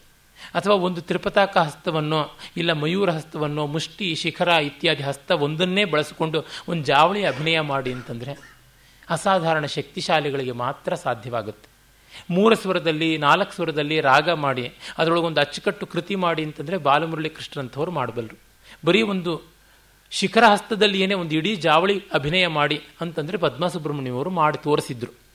ಈ ರೀತಿಯಾದಂಥ ಎಕ್ಸ್ಟ್ರಾಡಿನರಿ ಕ್ಯಾಪಬಿಲಿಟಿ ಇದ್ದಂಥ ಕಲಾವಿದರಿಗೆ ಮಾತ್ರ ಸಾಧ್ಯವಾಗುತ್ತೆ. ಏಕಾಕ್ಷರ ಪದ್ಯ ರಚನೆ ಮಾಡಿ ಅಂತಂದರೆ ಮಹಾವ್ಯುತ್ಪನ್ನನಾದವನಿಗೆ ಮಾತ್ರ ಸಾಧ್ಯವಾಗುತ್ತೆ. ಸಾಮಾನ್ಯರಿಗೆ ನಿರಕ್ಷರಿಗಳಾಗಿ ಕೂತ್ಕೊಳ್ಬೇಕಾಗತ್ತೆ. ಹಾಗಿದ್ದಾಗ ಇಲ್ಲಿ ಆ ಅಮೃತ ಅಂಥ ಪಾತ್ರ ಹಾಲಿನಂಥದ್ದು. ಬೇಗ ಅದು ಒಡೆದು ಹೋಗುತ್ತೆ. ಅಷ್ಟು ಬೇಗ ಒಡೆದು ಹೋಗ್ಬಿಡ್ತಕ್ಕಂಥದ್ದು. ಅಷ್ಟು ಬೇಗ ಹೆತ್ತುಕೊಂಡು ಬಿಡ್ತಕ್ಕಂಥದ್ದು ಬಹಳ ವಿಲಕ್ಷಣವಾದಂಥ ಸ್ಥಿತಿ. ಅಷ್ಟು ಬೇಗ ಉಕ್ಕೇರಿ ಬರುವುದು. ಅಷ್ಟು ಬೇಗ ದಡಕ್ಕಂತ ಅದು ಇಳಿದು ಹೋಗ್ತಕ್ಕಂಥದ್ದು. ಈ ಅಬ್ನಾರ್ಮಲ್ಸಿ ಎನ್ನುವಂಥದ್ದು ತುಂಬ ತುಂಬ ವಿಶೇಷವಾಗಿ ಕಾಣುವಂಥ ಗುಣವಾಗಿದೆ ಆ ಪಾತ್ರದಲ್ಲಿ. ಅದಕ್ಕೆ ತಕ್ಕಂತೆ ಕನ್ನಡ ಸಾಹಿತ್ಯವನ್ನು ಓದಿ, ಸಾಹಿತ್ಯವನ್ನೇ ಹೊರತು ತರ್ಕಾದಿ ವಿಜ್ಞಾನವನ್ನು ಓದಿ, ಆ ರೀತಿಯಲ್ಲಿ ಮಾಡಿದ್ದಲ್ಲ ಬುದ್ಧಿಯನ್ನು ಸಾಧನೆ ಅಂತ. ಮತ್ತು ಆತ್ಮಾನುಕಂಪೆಯಲ್ಲಿ ಬೆಳೆದದ್ದು. ಅವಳ ಕಥೆಯನ್ನು ಕೇಳ್ತಾ ಸೋಮಶೇಖರನಿಗೆ ಈ ಥರ ಆಸ್ತಿ ಪಾಸ್ತಿ ಬೇರೆಯವ್ರ ನಂಟರು ಎಷ್ಟು ದುಡ್ಡಿನ ಆಸೆಗೆ ಮೋಸ ಮಾಡಿ ಆಗತಕ್ಕಂಥದ್ದು ಎಷ್ಟೋ ಕಡೆ ಆಗುತ್ತಲ್ವಾ? ಪಾಪ ಇವಳಿಗೂ ಮೋಸವಾಗಿದೆ. ಮೋಸವಾಗೋದವರಿಗೆ ನೋವು ಗೊತ್ತಾಗುತ್ತೆ. ಆದರೆ ಇವಳು ತನಗೊಬ್ಬಳಿಗೆ ಅನ್ನುವಂತೆ ಅಂದುಕೊಂಡಿದ್ದಾಳಲ್ಲ ಅನ್ನುವ ಒಂದು ಎಳೆಯ ಆಲೋಚನೆ ಬರುತ್ತೆ. ತನಗೊಬ್ಬಳಿಗೆ ಅನ್ನುವ ಮಾತಲ್ಲಿ ನೇರವಾಗಿ ಬರೋಲ್ಲ. ಆದರೆ ಈ ಥರ ಎಷ್ಟೋ ಜನಕ್ಕೆ ಆಗುವುದು ಉಂಟು ಅಂತ. ಈಗ ಪಾಂಡವರಂಥವರಿಗೆ ಯಾವ ಮಟ್ಟದ ಅನ್ಯಾಯವಾಯಿತು? ದುರ್ಯೋಧನ ಮಾಡಿದ್ದೇನೆ ಅಲ್ಪ ಸ್ವಲ್ಪದ್ದೇ. ಆದರೆ ದ್ರೌಪದಿ ಒಮ್ಮೆ ಕೂಡ ಅಮೃತ ಇದ್ದಂಗೆ ಆಡಲಿಲ್ಲ. ಕಾನ್ಸ್ಟೆಂಟ್ ಆಗಿ ರೋಷ ಕಷಾಯಿತಳಾಗಿದ್ದಳೆ ಹೊರತುನುವೆ ಚಿತ್ರ ವಿಚಿತ್ರವಾಗಿ ಆಡಿರಲಿಲ್ಲ. ಈ ಥರದ್ದು ಎಷ್ಟೋ ಸಂದರ್ಭಗಳು ನಾವು ಕಾಣಬಹುದು. ಹಾಗೆ ನೋಡಿದಾಗ ಅದು ಅಮೃತ ಅಂಥ ಪಾತ್ರ ಇನ್ನು ಸೋಮಶೇಖರ ಅನ್ವರ್ಥ ನಾಮಧೇಯ. ನಂಜುಂಡು ವಿಷವನ್ನು ಉಂಡು. ಚಂದ್ರಕಾಂತಿಯ ಅಮೃತ ಸೂತಿ ಅಮೃತ ದೀಧಿತಿ ಅಮೃತ ಕಿರಣ ಅಂತೀವಲ್ಲ ಚಂದ್ರನನ್ನು ತಲೆಯ ಮೇಲೆ ಧರಿಸಿರ್ತಕ್ಕಂಥವನು. ಈ ಅಮೃತ, ಅಮೃತಾಳನ್ನು ತಲೆ ಮೇಲೆ ಹೊತ್ತುಕೊಂಡಂಥವನು ನಿಜವಾದ ಸಹೃದಯ ಅಂತ ಹೇಳಬಹುದಾದರೆ ಸೋಮಶೇಖರ. ಬದುಕಿನಲ್ಲಿ ಒಬ್ಬ ವ್ಯಕ್ತಿ ಯಾರನ್ನಾದರೂ ಇಂಥವನನ್ನು ತನ್ನ ಸಂಗಾತಿಯಾಗಿ, ತನ್ನ ಮಿತ್ರನಾಗಿ, ತನ್ನವನನ್ನಾಗಿ ಬಯಸಬೇಕು ಅಂದರೆ ಸೋಮಶೇಖರನಂಥವನ್ನು ಬಯಸಬಹುದು. ಅನ್ನುವಷ್ಟರ ಮಟ್ಟಿಗೆ ಅವನು ಉತ್ತಮನಾಗಿ ಕಾಣಿಸ್ತಾನೆ. ಅಷ್ಟು ಸುಕುಮಾರ ಗಂಭೀರವಾದಂಥ ಪಾತ್ರ, ಹದವನ್ನು ಕಳೆದುಕೊಳ್ಳದೇ ಇರುವಂಥ ಭಾವುಕತೆಯನ್ನು, ವ್ಯವಹಾರವನ್ನು ಎರಡನ್ನೂ ಕೂಡ ಒಂದಕ್ಕೆ ಮತ್ತೊಂದು ಅನ್ಯಾಯವಾಗದೆ, ಅದೇ ಸಂದರ್ಭದಲ್ಲಿ ಒಂದರಲ್ಲಿ ಮತ್ತೊಂದನ್ನು ಕೊಚ್ಚಿಸ ಹಾಕದೆ ಹಾಗೆಂತ ಭಾವುಕತೆಗೆ ಸರಿಯಾದ ಯುಕ್ತವಾದ ಬೆಲೆ ಕೊಟ್ಟು ನಿಜವಾದ ಮಾನವ ಅಂತ ಅನಿಸಿಕೊಳ್ಳಬಹುದಾದಂಥ ಪಾತ್ರ ಸೋಮಶೇಖರ. ನಾನು ಹೇಳಿದ್ನಲ್ಲ, ಭೈರಪ್ಪನವರ ಪಾತ್ರಗಳಲ್ಲಿ, ಮುಖ್ಯ ಪಾತ್ರಗಳಲ್ಲಿ ಇಷ್ಟು ಅನಾಮತ್ತಾಗಿ ಎತ್ತಿ ನಮ್ಮವನು ಅಂತ ಇಟ್ಕೊಳ್ಬಹುದಾದಂಥ ಪಾತ್ರ ಮತ್ತೊಂದು ಸಿಗೋದು ತುಂಬ ಕಷ್ಟ. ಈಗ ಶ್ರೀನಿವಾಸ ಶ್ರೋತ್ರಿಯರಿದ್ದಾರೆ. ಆದರೆ ಅವ್ರ ಜೊತೆಗೆ ಎಲ್ಲರೂ ಓಡಾಡೋದಕ್ಕೆ ಸ್ವಲ್ಪ ಕಷ್ಟ. ಸ್ವಲ್ಪ ಶ್ರೀಮದ್ ಗಾಂಭೀರ್ಯ ನಮಗೆ ಅನಿಸ್ಬಿಡುತ್ತೆ. We feel too small in front of his towering personality ಅಂತೀವಲ್ಲ, ಆ ಥರ ಆಗುತ್ತೆ. ರವೀಂದ್ರ ಇದ್ದಾನೆ. ಅರೆ ರವೀಂದ್ರನಿಗೆ ಆ ವಾರ್ಮ್ತ್ ಆ ಪ್ರೀತಿಯ ಗಾಢತೆ ಸ್ವಲ್ಪ ಕಡಿಮೆ ಏನೋ ಅಂತ ಅನಿಸುತ್ತೆ. ಎಷ್ಟೇ ಆಗಲಿ ಜರ್ನಲಿಸ್ಟ್ ಅಲ್ವಾ ಅದೊಂದು ಸ್ವಲ್ಪ ಬಂದುಬಿಡುತ್ತೆ, ಹುಡುಕೋದು, ಬಗೆಯೋದು, ಮಾಡೋದು. ಇವನು ಒಂದು ಕಡೆಯೂ ತರ್ಕ ತಕರಾರು ಮಾಡುವುದೇ ಇಲ್ಲ. ಹಾಗೆಂತ ಸೆಂಟಿಮೆಂಟಲ್ ಫೂಲ್ ಆಗುವುದಕ್ಕೆ ಸಾಧ್ಯವೇ ಇಲ್ಲ. ಆ ರೀತಿಯಾದ ಹದ ತೋರಿಸಿದ್ದಾರೆ ಆ ಶಿವ ತಾನೇ ಸೋಮಶೇಖರ ಅಂತಂದರೆ ಭೀತಿರ್ನಾಸ್ತಿ ಭುಜಂಗ ಪುಂಗವ ವಿಷಾತ್ ಪ್ರೀತಿರ್ನ ಚಂದ್ರಾಮೃತಾತ್, ನೋದ್ವೇಗ ಸ್ಥಿತಿಭಸ್ಮನ ನಚ ಸುಖಂ ಗೌರೀಸ್ತನಾಲಿಂಗನಾಥ್. ನಾಶೌಚಂಚ ಕಪಾಲದಾಮಲುನಾಥ್ ಶೌಚಂನ ಗಂಗಾಜಲಾತ್ ಆತ್ಮಾ ರಾಮತಯ ಹಿತಾಹಿತ ಸಮಸ್ವಸ್ಥೋ ಹರಫ್ ಪಾತುವಹ ಅಂತ ಒಂದು ಸುಭಾಷಿತ ಉಂಟು. ಹಾವಿದೆ ಅಂತ ಹೆದರಿಕೆ ಇಲ್ಲ, ಚಂದ್ರ ಇದ್ದಾನೆ ಅಂತ ಹೆಮ್ಮೆ ಇಲ್ಲ. ಬೂದಿಯನ್ನು ಬಳಕೊಂಡಿದ್ದೀನಿ, ಅದು ಚಿತಾಭಸ್ಮ ಅಂತ ಮುಜುಗರ ಇಲ್ಲ. ಗಂಗೆಯನ್ನು ತಲೆ ಮೇಲೆ ಹೊತ್ತಿದ್ದೀನಿ ಅಂತ ಮಡಿ ಇಲ್ಲ. ತಲೆಬುರುಳೆಗಳನ್ನು ಕೊರಳಿಗೆ ಹಾಕ್ಕೊಂಡಿದ್ದ ಕಾರಣ ಮೈಲಿಗೆ ಇಲ್ಲ. ಪಾರ್ವತಿ ಜೊತೆಗಿದ್ದಾಳೆ ಅಂತ ಮೈಮರವೇ ಇಲ್ಲ. ಆತ್ಮಾರಾಮತೆಯಿಂದ ಹಿತಾಹಿತಗಳಿಗೆ ಸಮನಾದವನು ಅಂತ. ಈ ಮಟ್ಟದ ಸಮತ್ವ ಅಂತಂದರೆ ಇದೇನು ತುಂಬ ದೊಡ್ಡ ಬ್ಲೋನಪ್ ಇಮೇಜಾ ಸೋಮಶೇಖರಂದು ಅಂತಂದರೆ ಆತನ ಜೀವ ದ್ರವ್ಯ ಆ ರೀತಿಯಾದಂಥ ಒಂದು ಹದ, ಒಂದು ಸಮವನ್ನು ಕಾಣಬೇಕು ಅಂತ. ಕಳಕಳಿ, ಪ್ರೀತಿ, ಪ್ರಾಮಾಣಿಕತೆ ಎಲ್ಲ.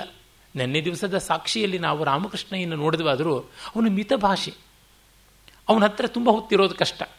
ಅವಳೇ ಸಾವಿತ್ರಿ ತಂಗಿ ಅಂದುಕೋತಾಳೆ. ಈ ರಾಮಕೃಷ್ಣಯ್ಯನ ಹತ್ರ ಮಾತಾಡೋಕ್ಕೆ ಏನೂ ಇರೋದಿಲ್ಲ, ಕಷ್ಟ.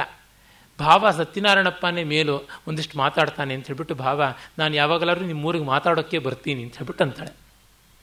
ಈ ಎಲ್ಲ ದೃಷ್ಟಿಯಿಂದ ನೋಡಿದ್ರು ಅವನು ಸಹೃದಯ, ರಸಿಕ, ವಿಶ್ವಾಸ ಪಾತ್ರದವನು. ಬಟ್ಟ ಬಡತನದ ವಾರಾನ್ನ ಮಾಡ್ತಾ ಇದ್ರು, ಒಬ್ಬರ ಸೊತ್ತಿಗೆ ಆಸೆ ಪಟ್ಟವನಲ್ಲ. ಸ್ವಾಭಿಮಾನ, ದುರ್ಭಿಮಾನವಾಗದಂತಹ ಹದದಲ್ಲಿ ಸರಿಯಾಗಿದೆ. ಎದ್ದು ತೋರಿಸ್ತಕ್ಕಂಥ ತಪ್ಪು ಅಂತ ಅವನಲ್ಲಿ ಕಾಣುವುದಿಲ್ಲ. ಅಂಥವನು ಸೋಮಶೇಖರ. ಮತ್ತೆ ನೋಡಿ, ಶಿವನಿಗೆ ಬೇಕಾದಷ್ಟು ಶಬ್ದಗಳಿದ್ದರೂ ಸೋಮಶೇಖರ ಅನ್ನುವಂಥ ಮೃದುವಾದ ಶಬ್ದ ಇದೆಯಲ್ಲ, ಅದು ಬಹಳ ಇಂಪಾಗಿರ್ತಕ್ಕಂಥದ್ದು. ಹಾಗೆ ಅಮೃತಾಳನ್ನು ಅವನು ಒಪ್ಪಿಕೊಂಡ ಒಪ್ಪಿಕೊಂಡ ಮೇಲೆ ಎಷ್ಟು ಅವನಿಗೆ ಬೇಸರ ಆದರೂ ಕೂಡ ಅದನ್ನು ಅಂಗೀಕರಿಸಿದ, ಅವಳನ್ನು ಉದ್ಧರಿಸಿದ. ಒಂದು ಕಡೆ ಮಾತು ಬರುತ್ತೆ ಅವಳಿಗೆ ಆತ್ಮಹತ್ಯಾ ಪ್ರವೃತ್ತಿ ಸಿಕ್ಕಾಪಟ್ಟೆ ಜಾಸ್ತಿ. ಕೇಳ್ತಾಳೆ. ಅವಳು ಏನಂತ ಕೇಳ್ತಾಳೆ ಅಂತಂದರೆ, ನೀನು ಸಾಯ್ತೀಯ? ನೀನಿಷ್ಟೆಲ್ಲ ನನಗೆ ಪ್ರೀತಿ ತೋರಿಸ್ತೀನಿ ಅಂತಂತೀಯ? ತಗೋ ರಿವಾಲ್ವರ್ ತಗೋ. ನನ್ನ ಸುಟ್ಟುಬಿಡು ನಿಂಗೆ ತಾಕತ್ತಿದ್ಯಾ ಅಂತ. ಆಗೋದೇ ಇಲ್ಲ ಅಂತ ಕೈ ನಡಗುತ್ತೆ. ಆ ಸಂದರ್ಭವೇ ಬಹಳ ಮಾರ್ಮಿಕವಾದದ್ದು. ಓದಿಯೇ ತೋರಿಸಬೇಕಾದಂಥ ತೀವ್ರತೆಯನ್ನು ಒಳಗೊಂಡಿರ್ತಕ್ಕಂಥದ್ದು. ಆಮೇಲೆ ಅವಳು ಕೇಳ್ತಾಳೆ ನನ್ನಾಣಿಯಾಗಲು ನೀವು ಮಾಡ್ತೀರಾ? ಈ ಥರ ಮಾಡ್ತೀರಾ?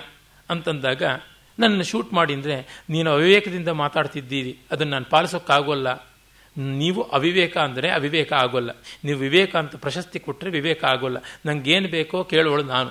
ನಡೆಸಿಕೊಡೋ ಯೋಗ್ಯತೆ, ಪ್ರೀತಿ ನಿಮಗಿಲ್ದಿದ್ರೆ ಅದು ನಾಟಕ. ಒಂದು ಪರ್ಯಾಯ ಸೂಚಿಸ್ತೀನಿ. ಅದನ್ನಾದ್ರೂ ನಡೆಸ್ತೀರಾ? ಅದು ಏನು ಅದೇನು ಹೇಳು? ನಾನು ಮೊದಲು ಹೇಳಿ ತಮ್ಮ ಚಿತ್ತಕ್ಕೆ ಒಡಂಬಡಿಕೆಯಾಗದರೆ ಅನುಗ್ರಹಿಸಿ ಅಂತ ಭಿಕ್ಷೆ ಕೇಳಿ ಭಿನ್ನವತ್ತಳೆ ಅರ್ಪಿಸುತ್ತಿಲ್ಲ. ನಿಮ್ಮ ಪ್ರೀತಿಯನ್ನು ಸಾಧಿಸಿ ತೋರುವ ಅವಶ, ಅವಕಾಶ ಕೊಡ್ತಿರೋಳು ನಾನು. ಎಂಥ ಅಡಾಸಿಟಿ ನೋಡಿ. ಅದೇನು ಹೇಳು? ರಿವಾಲ್ವಾರಿನ ನಳಕೆಯನ್ನು ನಿಮ್ಮ ಕಿವಿ ಹತ್ರ ಇಟ್ಟುಕೊಂಡು ಟ್ರಿಗರ್ ಎಳ್ಕೊಳ್ಳಿ. ಎದೆ ಗುಂಡಿಗೆ ಇಟ್ಕೊಂಡ್ರೂ ಸರಿ. ನನಗಾಗಿ ಜೀವ ಕೊಡೋಕ್ಕೂ ಸಿದ್ಧ ಅಂತ ಹಿಂದೆ ಎಷ್ಟೋ ಸಲ ಹೇಳಿದ್ದೀರಿ. ಅದನ್ನು ಪ್ರೂವ್ ಮಾಡಿ ಈಗ ಬೇಗ ತೋರಿಸಿ. ಇದು ಸುಲಭದ ಮಾರ್ಗ ಎಂದು ಮೊದಲ ಕ್ಷಣದಲ್ಲಿ ಅನಿಸಿತು. ಅವಳಿಗೆ ಹೊಡೆಯುವುದಕ್ಕಿಂತ ತಾನು ಹೊಡೆದುಕೊಳ್ಳುವುದು ಸುಲಭ ಸಾಧ್ಯ ಎಂದು ಸ್ಪಷ್ಟವಾಯಿತು. ಇದನ್ನು ಮಾಡಬಲ್ಲೆ. ಬಲ್ಲೆ ಅಲ್ಲ, ಮಾಡಿ ತೋರಿಸಬೇಕು. ಅಷ್ಟರಲ್ಲಿ ಅವನ ಬುದ್ಧಿ ಸ್ವಾಧೀನಕ್ಕೆ ಬಂದಿತ್ತು. ನಾನು ಮಾಡಿ ತೋರಿಸಿದ್ರೆ ನಿನಗೆ ಬಂದದ್ದೇನು? ನೀವು ಮಾಡಿ ತೋರಿಸಲ್ಲ, ನಿಮ್ಮ ಪ್ರೀತಿ ಮಾತೆಲ್ಲ ನಾಟಕದ ಡೈಲಾಗ್. ಲಕ್ಷಣವಾದ ವಿದ್ಯಾವಂತೆಯನ್ನು ಸಾಕುವ ಭಾರವಿಲ್ಲದೆ ಒಬ್ಬ ಹುಡುಗಿ ಜೊತೆ ಶೋಕಿ ಮಾಡುವಾಗ ಸಹಜವಾಗಿ ಹುಟ್ಟುವ ಕವಿತೆ ಅಂತ ನಿಮಗೆ ತೋರಿಸೋದಿಕ್ಕೆ ನಾನು ಹೇಳಿದೆ. ನಾನು ಪ್ರಾಣ ಕಳ್ಕೊಂಡ್ರೆ ನಂದು ನಿಜವಾದ ಪ್ರೀತಿ ಶೋಕಿ ಅಲ್ಲ ಅಂತ ತಾನೇ ನಿನ್ನ ಅರ್ಥ ನಂದು ನಿಜವಾದ ಪ್ರೀತಿ ಅನ್ನೋದನ್ನು ನಾನು ಬದುಕಿ ನಿನ್ನನ್ನು ಬದುಕಿಸಿ ತೋರಿಸ್ತೀನಿ. ಕೊಲ್ಲುವ, ಕೊಂದುಕೊಳ್ಳುವ ವಿವೇಕದಿಂದಲ್ಲ ನನ್ನನ್ನು ಕೊಲ್ಲಬೇಕು ಅಂತ ಆಸೆ ಆದರೆ ಈ ನೀನೇ ಗುಂಡು ಹಾರಿಸು. ನಾನು ಅಲ್ಲಾಡದೆ ನಿಂತಿರ್ತೀನಿ.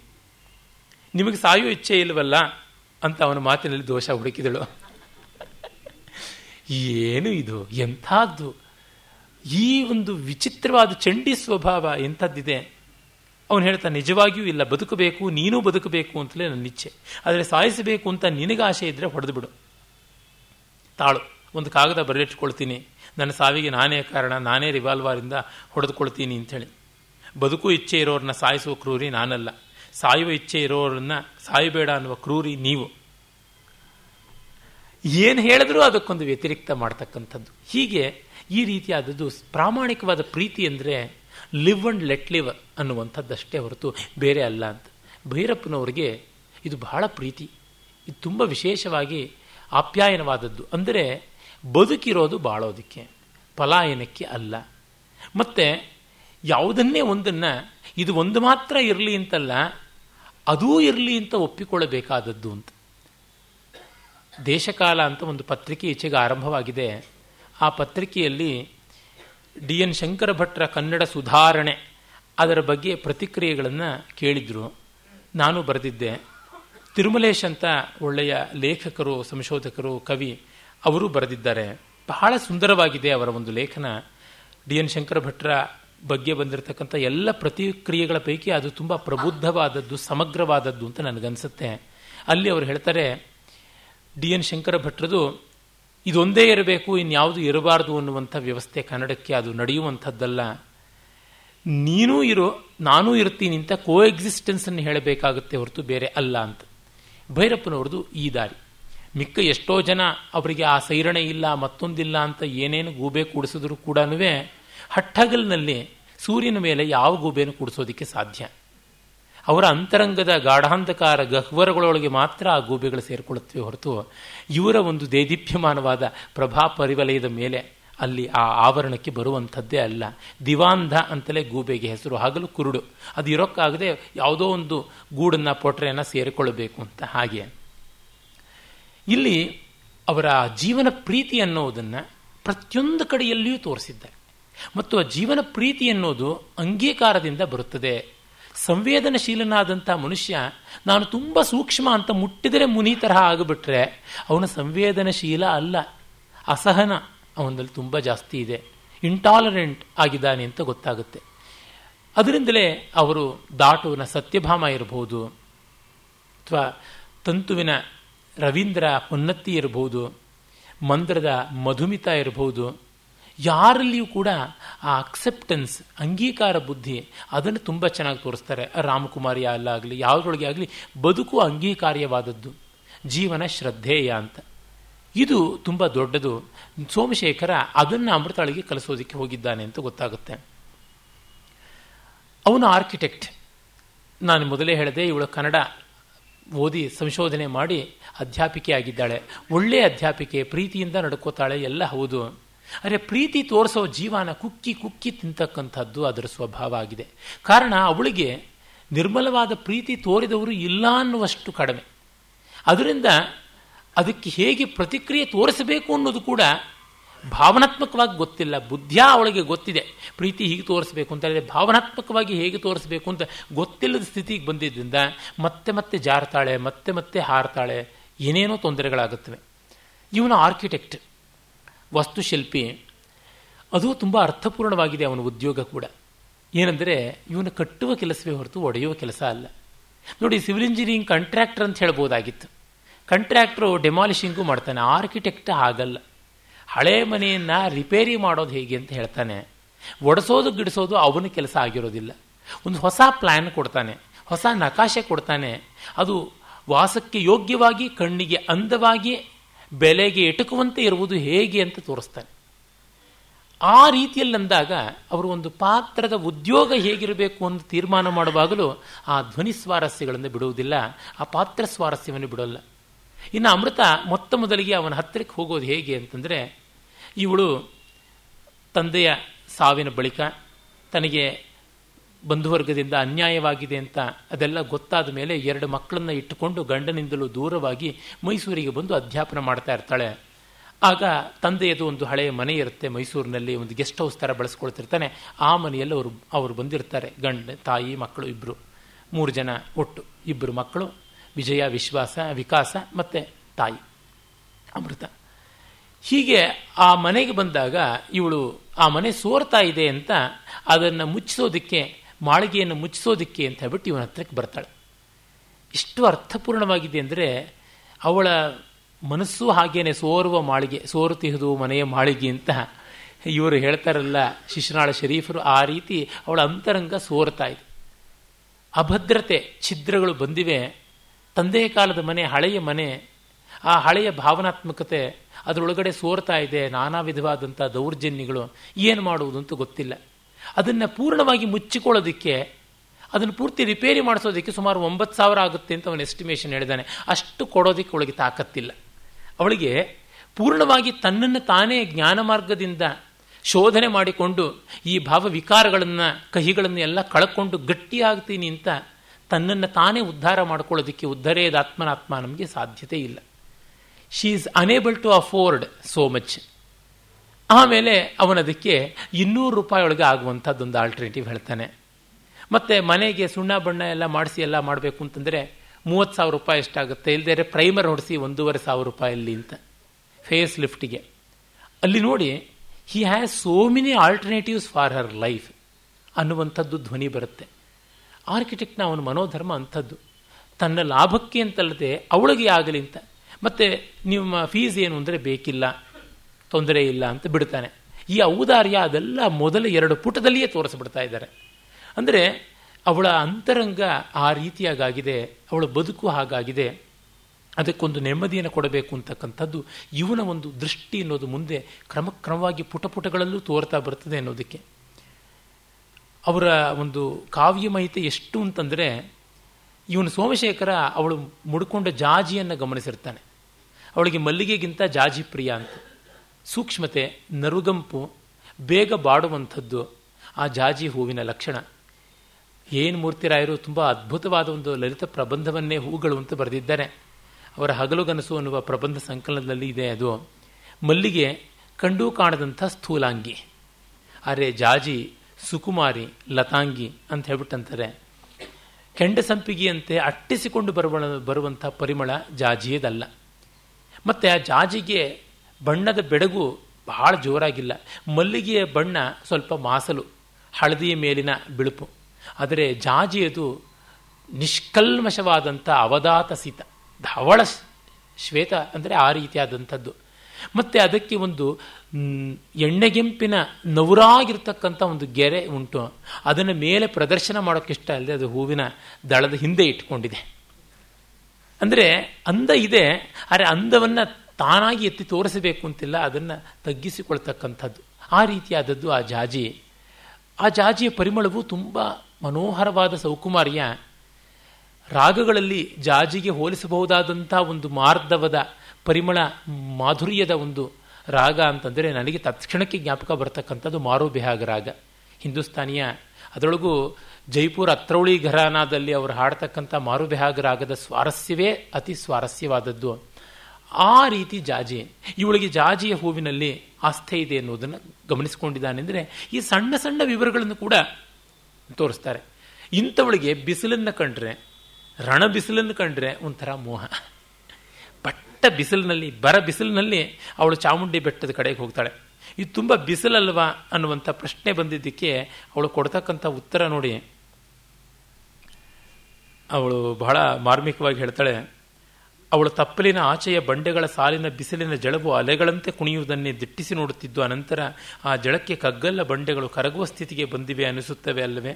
ಅಂತ ಹೇಳ್ಬಿಟ್ಟು ಅಂತಾಳೆ ಮತ್ತೆ ಅವಳು ಹೇಳ್ತಾಳೆ, ಮಧ್ಯಾಹ್ನದ ಬಿಸಿಲಿನಲ್ಲಿ ಬೆಟ್ಟದ ಮೇಲಿಂದ ನಿಂತು ನೋಡಿದರೆ ಸುತ್ತಲ ಪ್ರಪಂಚವೆಲ್ಲ ಕರಗಿ ಅಂಚೊಡೆದು ಆಕಾರ ಕಳೆದುಕೊಳ್ಳುತ್ತಿರುವ ಹಾಗೆ ಕಾಣಿಸುತ್ತದೆ. ಅದರಲ್ಲೂ ಬಿಸಿಲ ಜಳವಿದ್ದರೆ ನೀರವತೆ ಮಡುಗಟ್ಟಿರುತ್ತದೆ. ಬೆಳದಿಂಗಳಿಗಿಂತ ಸಂಜೆಗೆಂಪಿಗಿಂತ ಹೆಚ್ಚಿನ ನಿಜವಾಗಿರುತ್ತದೆ. ಅದು ನಿಮ್ಮ ಅನುಭವಕ್ಕೆ ಬಂದಿದೆಯೋ ಇಲ್ಲವೋ? ಅಂದರೆ ಅದು ಒಂಥರ ಆತ್ಮಹಿಂಸಾ ಪ್ರವೃತ್ತಿ. ಆ ಬಿಸಿಲಿನ ಜಳವನ್ನು, ಮತ್ತೆ ಆ ಬಿಸಿಲಿನಲ್ಲಿ ಒಂದು ಮರೀಚಿಕೆ ಒಂದು ರೀತಿ ಕಾಣಿಸುತ್ತಲ್ಲ, ಯಾವುದರ ಅಂಚು ಸ್ಪಷ್ಟವಲ್ಲ ಅಂತ. ಇವಳಿಗೆ ಬದುಕಿನ ಅಂಚು ಏನು ಅಂತ ಗೊತ್ತಿಲ್ಲದ ಅಸ್ಪಷ್ಟತೆ ಆ ಗಲಿಬಿಲಿಯಾಗಿ ಆ ಒಂದು ಬಿಸಿಲು ಕುದುರೆಯ ತರಂಗಿತತೆ ಯಾವ ಥರ ಇರುತ್ತೆ, ಮತ್ತೆ ನಿರ್ಜನವಾಗಿ ಪಕ್ಷಿಗಳು ಹಾರಾಡದಂಥ ಸ್ಥಿತಿ ಇರುತ್ತಲ್ಲ, ಆ ಶೂನ್ಯತ್ವವನ್ನು ಅವಳು ಬಯಸುವಂಥ ರೀತಿ ಎಂಥದ್ದು ಅನ್ನೋದನ್ನೆಲ್ಲವನ್ನು ಅದು ತೋರ್ಪಡಿಸುವಂತೆ ಇದೆ.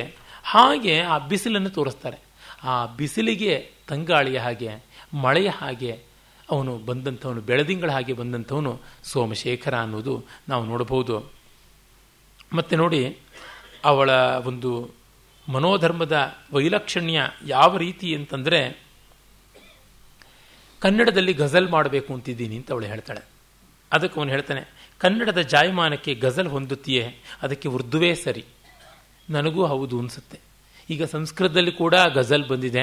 ಅದು ಇಸಿಯೋಕ್ಕೂ ಇಲ್ಲ. ವಸ್ತುತಃ ಗಜಲ್ ಅನ್ನುವ ಆ ಸಾಹಿತ್ಯ ಪ್ರಕಾರದಲ್ಲಿಯೇ ನನಗೇನು ಹಾಡಿ ಹೊಗಳಿ ನೆಕ್ಕಿ ನಾವು ಸಂತೋಷ ಪಡಬೇಕಾದದ್ದು ಏನೂ ಇಲ್ಲ ಅಂತ ಅನಿಸುತ್ತೆ. ಇರಲಿ, ಆದರೆ ಅದು ಉರ್ದುವಿಗೆ ಒಗ್ಗಿ ಬಂದಂಥದ್ದು ಅಂತ ಒಪ್ಕೊಳ್ಳೋಣ. ಅದಕ್ಕೆ ಅವಳು ಹೇಳ್ತಾಳೆ, ಭಾಷೆಗೆ ಜಾಯಮಾನ ತಂದುಕೊಡೋದು ತಾನೇ ಸಾಹಿತ್ಯ ಪ್ರತಿಭೆ ಅಂತ. ಹೀಗೆ ಒಂದು ಸೆಣಸಾಟ ಕೂಡ ಅವಳಲ್ಲಿ ಇದೆ. ಒಂದು ಘರ್ಷಣೆ ಕೂಡ ಇದೆ. ಆ ರೀತಿಯಾದದ್ದು ಇದೆ ಅನ್ನೋದು ನಮಗೆ ಗೊತ್ತಾಗುತ್ತೆ. ಹೀಗೆ ಅವಳ ಒಂದು ಕಲ್ಪನಾ ಲಹರಿ, ಮನೋಧರ್ಮ.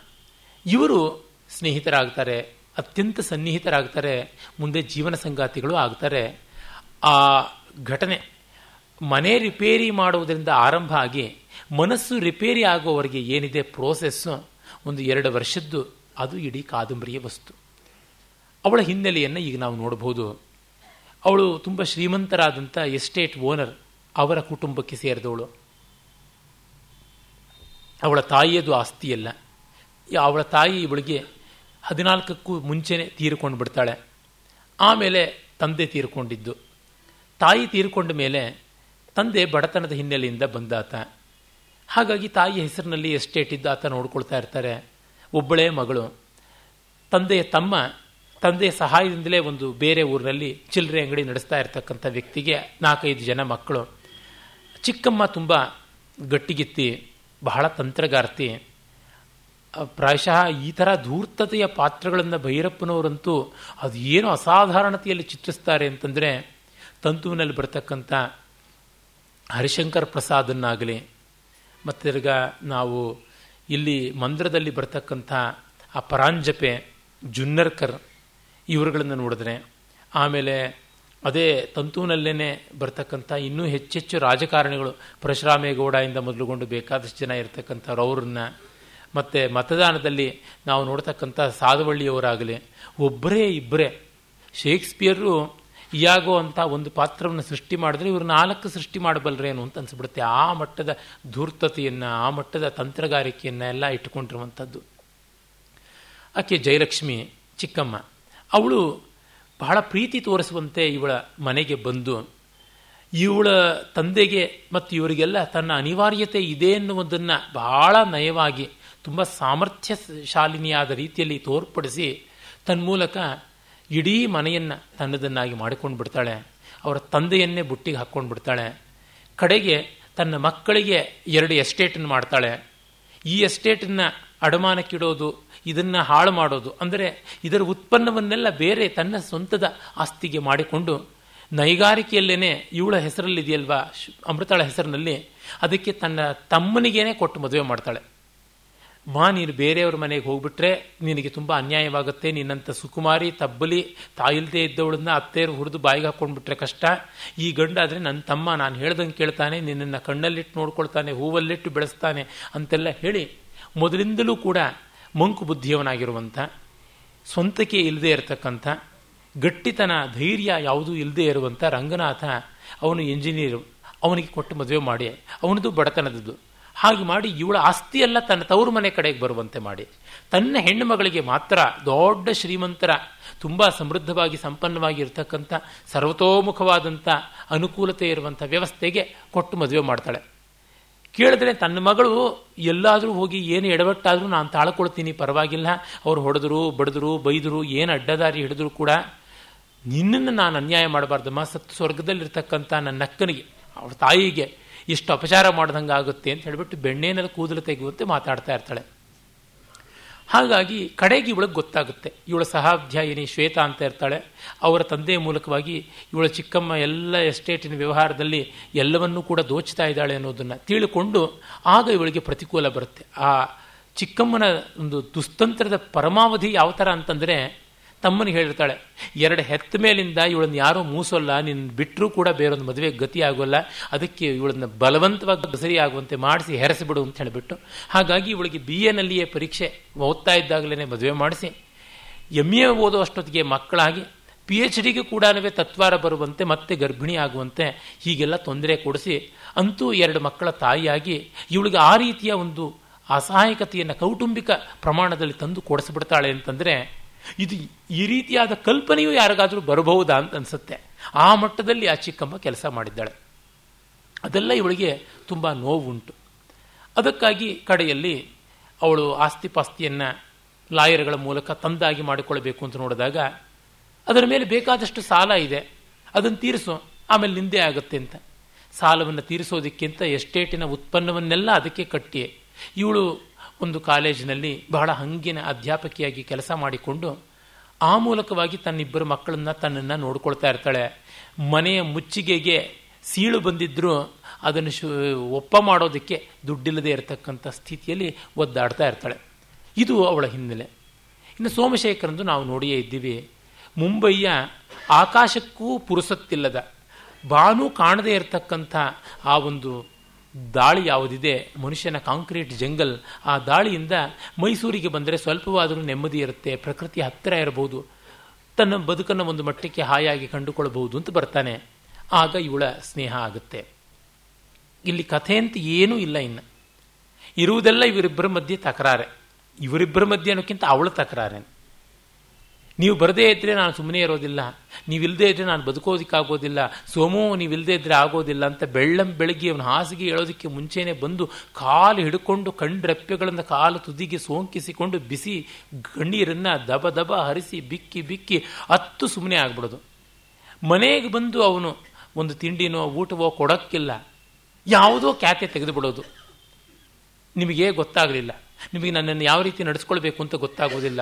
ಹಾಗೆ ಹೀಗೆ ನಿಮಗೆ ಇನ್ಯಾವುದು ನೆನಪೇ ಬರುತ್ತೆ. ಅದನ್ನೇ ಹೋಲಿಕೆ ಇಟ್ಕೊಂಡು ಮಾಡ್ತೀರಾ. ಅಂಥೇಳಿ ಅವನು ಊಟ ಮಾಡ್ತಾ ಇದ್ದರೆ ಸಾರನ್ನು ಆ ತಟ್ಟೆನೇ ತೆಗೆದುಕೊಂಡು ತಲೆ ಮೇಲೆ ದಬಕ್ಕಂತ ಸುರಿದು ಬಿಡೋದು. ಈ ಮಟ್ಟದ ಪೈತ್ಯ.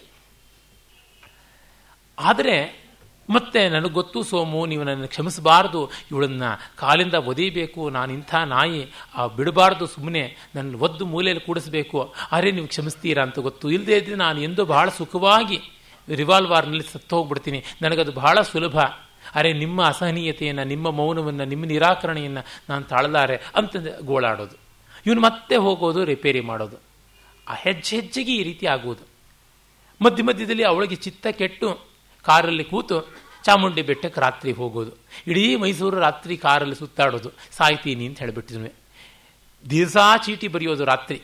ನನಗಿನ್ನ ಬದುಕು ಭಾರವಾಗಿದೆ, ಬೇಡವಾಗಿದೆ, ನನ್ನ ಸಾವಿಗೆ ಯಾರೂ ಕಾರಣರಲ್ಲ ಅಂತ ಡೇಟ್ ಹಾಕೋದು, ಟೈಮ್ ಹಾಕೋದು, ಚೀಟಿ ಬರೆಯೋದು, ರಿವಾಲ್ವಾರನ್ನು ಬಾಯೊಳಗೇ ಇಟ್ಕೊಳ್ಳೋದು, ಇನ್ನೊಂದು ಕುದುರೆ ಎಳೆದರೆ ಸಾಕು, ಢಮ್ ಅಂದು ಬಿಡುತ್ತೆ ಅಂತ. ಇಲ್ಲಿ ಐವತ್ತೆಂಟನೇ ಪುಟದಿಂದ ಅರವತ್ತನೇ ಪುಟದವರೆಗೆ ಒಂದು ವಾಕ್ಯ ಬರುತ್ತೆ. ಆ ವಾಕ್ಯಕ್ಕೆ ಫುಲ್ ಸ್ಟಾಪೇ ಇಲ್ಲ. ಕೊನೆಗೂ ಫುಲ್ ಸ್ಟಾಪ್ ಇಲ್ಲ. ರಿವಾಲ್ವಾರನ್ನ ಅವಳು ಇಟ್ಟುಕೊಂಡು ತಲೆಯ ಮೇಲೆ ಕಿವಿ ಪಕ್ಕದಲ್ಲಿ ಇಟ್ಟುಕೊಂಡು ಯೋಚನೆ ಮಾಡ್ತಾಳೆ ಆ ಯೋಚನೆ. ಕೊನೆಗೂ ಆ ವಾಕ್ಯ ಫುಲ್ ಸ್ಟಾಪಿಂದ ಮುಗಿಯೋದಿಲ್ಲ, ಅರವತ್ತನೇ ಪುಟದಲ್ಲಿ. ಆ ಆಲೋಚನೆ ಹೇಗಿದೆಯೋ ಹಾಗೇ ಬರೆದಿದ್ದಾರೆ. ಅದನ್ನು ಓದುವುದಕ್ಕೆ ಪುರುಸೊತ್ತಿಲ್ಲವಾದ ಕಾರಣ ಹಾಗೇ ಬಿಡ್ತಾ ಇದ್ದೀನಿ. ಈ ಥರ ಆಲೋಚನೆಗಳನ್ನು ನಾವು ಮಾಡೋದು ಹೌದು, ಆದರೆ ಅದನ್ನು ಭಾಷೆಯಲ್ಲಿ ಹಿಡಿಯೋಕ್ಕಾಗುತ್ತಾ ಅನ್ನೋ ಪ್ರಶ್ನೆ ಬರುತ್ತೆ. ಭೈರಪ್ಪನವರು ಹಿಡಿದಿದ್ದಾರೆ. ನಾನು ಯಾವ ಭಾರತೀಯ ಲೇಖಕನು ಈ ರೀತಿಯ ಆಲೋಚನೆಗಳನ್ನು ಹೀಗೆ ಸೆರೆ ಹಿಡಿದಿದ್ದನ್ನು ನಾನು ಗಮನಿಸಿಲ್ಲ, ನೋಡಿಲ್ಲ. ಇದ್ದರೆ ಅದು ನನಗೆ ದೊಡ್ಡ ಇನ್ಫಾರ್ಮೇಷನ್ ಆಗುತ್ತೆ ಅಷ್ಟೇ. ಈ ರೀತಿ ಅವಳ ಒಂದು ಚಿತ್ತಭ್ರಾಂತಿ ಆತ್ಮಹತ್ಯಾ ಪ್ರವೃತ್ತಿ. ಅರೆ ಮಾಡ್ಕೊಳ್ಳೋದಿಲ್ಲ. ಒಂದು ಸರ್ತಿ ಕೂಡ ಆತ್ಮಹತ್ಯೆ ಮಾಡ್ಕೊಳ್ಳೋದಿಲ್ಲ.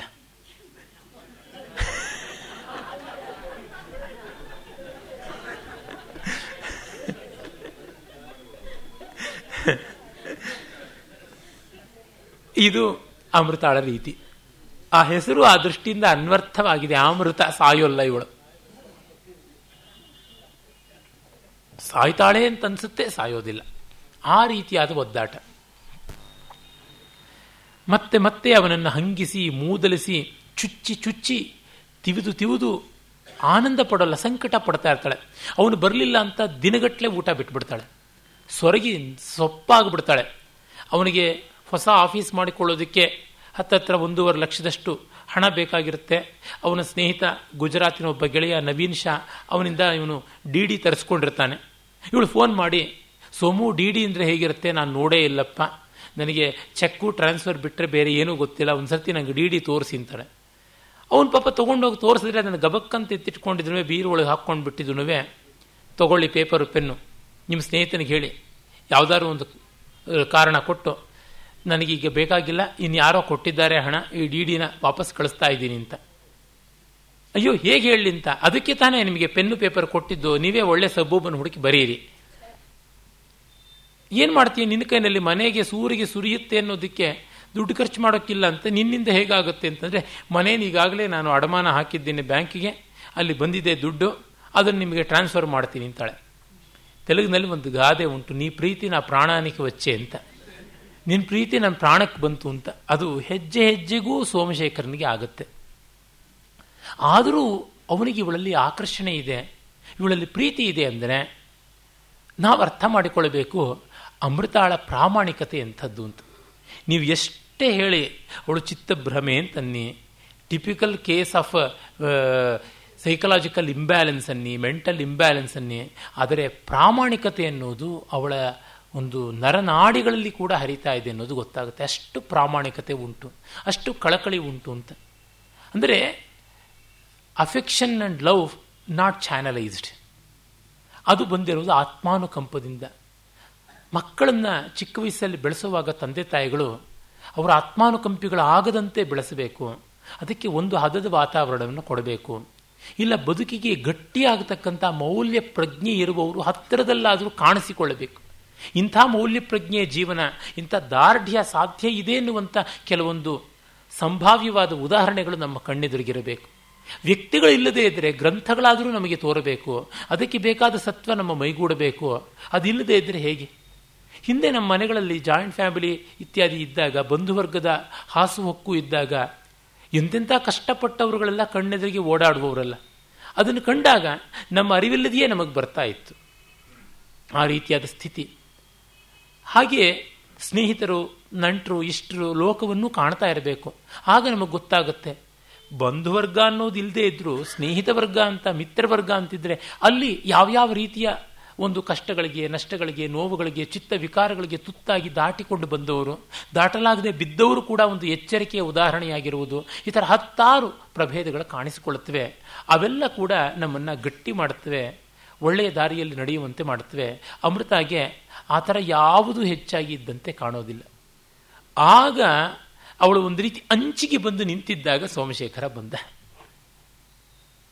ಬದುಕಿನ ಅಂಚಿಗೆ, ಹತಾಶೆಯ ಅಂಚಿಗೆ, ಮಾನಸ ವೈಕಲ್ಯದ ಅಂಚಿಗೆ ಬಂದಿದ್ದಾಗ ಅವನು ಒಂದು ಕಡೆ ಹೇಳ್ತಾನೆ, ನೀನು ಒಬ್ಬ ಸೈಕ್ಯಾಟ್ರಿಸ್ಟನ್ನು ನೋಡು ಮನಃಶಾಸ್ತ್ರಜ್ಞನ ನೋಡು ಅಂತ ಹೇಳ್ಬಿಟ್ಟಿದನುವೆ ಅವಳು ಕೋಪ ಬಂದ್ಬಿಡುತ್ತೆ. ಏನು ಹೀಗಂತೀರ ಅಂತ ಹೇಳ್ಬಿಟ್ಟು ಮೊದಲು ನಿನ್ನನ್ನು ನನ್ನ ಮನಸ್ಸಿಂದ ಒದ್ದು ಓಡಿಸ್ಬಿಟ್ರೆ ಸಾಕು, ಎಲ್ಲ ಸರಿಯಾಗ್ಬಿಡುತ್ತೆ ಅಂತ. ಈ ರೀತಿಯಾದಂಥವಳು. ಇದು ಹೌದು, ಆ ಒಂದು ಮನಃಶಾಸ್ತ್ರಜ್ಞರ ಒಂದು ದಾಖಲೆಗಳು ಎಲ್ಲ ನೋಡಿದ್ರೆ ಇಂತಹ ವ್ಯಕ್ತಿಗಳು ಇದ್ದೇ ಇರ್ತಾರೆ, ಈ ರೀತಿಯಾದಂಥ ಚಿತ್ತಭ್ರಾಂತಿಗಳು ಚಿತ್ತ ಪೈತ್ಯಗಳು ಇದಿರುವುದೇ ಹೌದು ಅಂತ ಕೂಡ ನಮಗೆ ಗೊತ್ತಾಗುತ್ತೆ. ಅದರಲ್ಲಿ ಈ ಕಥೆ ಕಥೆ ಅಂತಲ್ಲ, ಭಾವನಾ ಲಹರಿ, ಭಾವೋದ್ರೇಕ ಲಹರಿ ಮುಂದುವರಿತಾ ಬರುತ್ತೆ. ಕಡೆಯಲ್ಲಿ ನಮಗೆ ಗೊತ್ತಾಗುವುದು, ಅವಳು ಅದರಿಂದ ದಾಟಿಕೊಳ್ಳುವಂಥ ಒಂದು ಸ್ಥಿತಿಗೆ ಬರ್ತಾಳೆ. ಅದಕ್ಕೆ ಕಾರಣ ಗೊತ್ತಾಗುತ್ತೆ, ಚಿಕ್ಕಮ್ಮನ ಕೊನೆಯ ಮಗ ತನಗೆ ಸ್ವಂತ ತಮ್ಮ, ತನ್ನ ತಂದೆಗೆ ಹುಟ್ಟಿದವನು ಅಂತ ಗೊತ್ತಾಗುತ್ತೆ. ಆಗ ಅವಳಿಗೆ ಬದುಕಿನ ಕಹಿ ಒಂದು ಮಟ್ಟಕ್ಕೆ ಕಡಿಮೆ ಆಗುತ್ತೆ.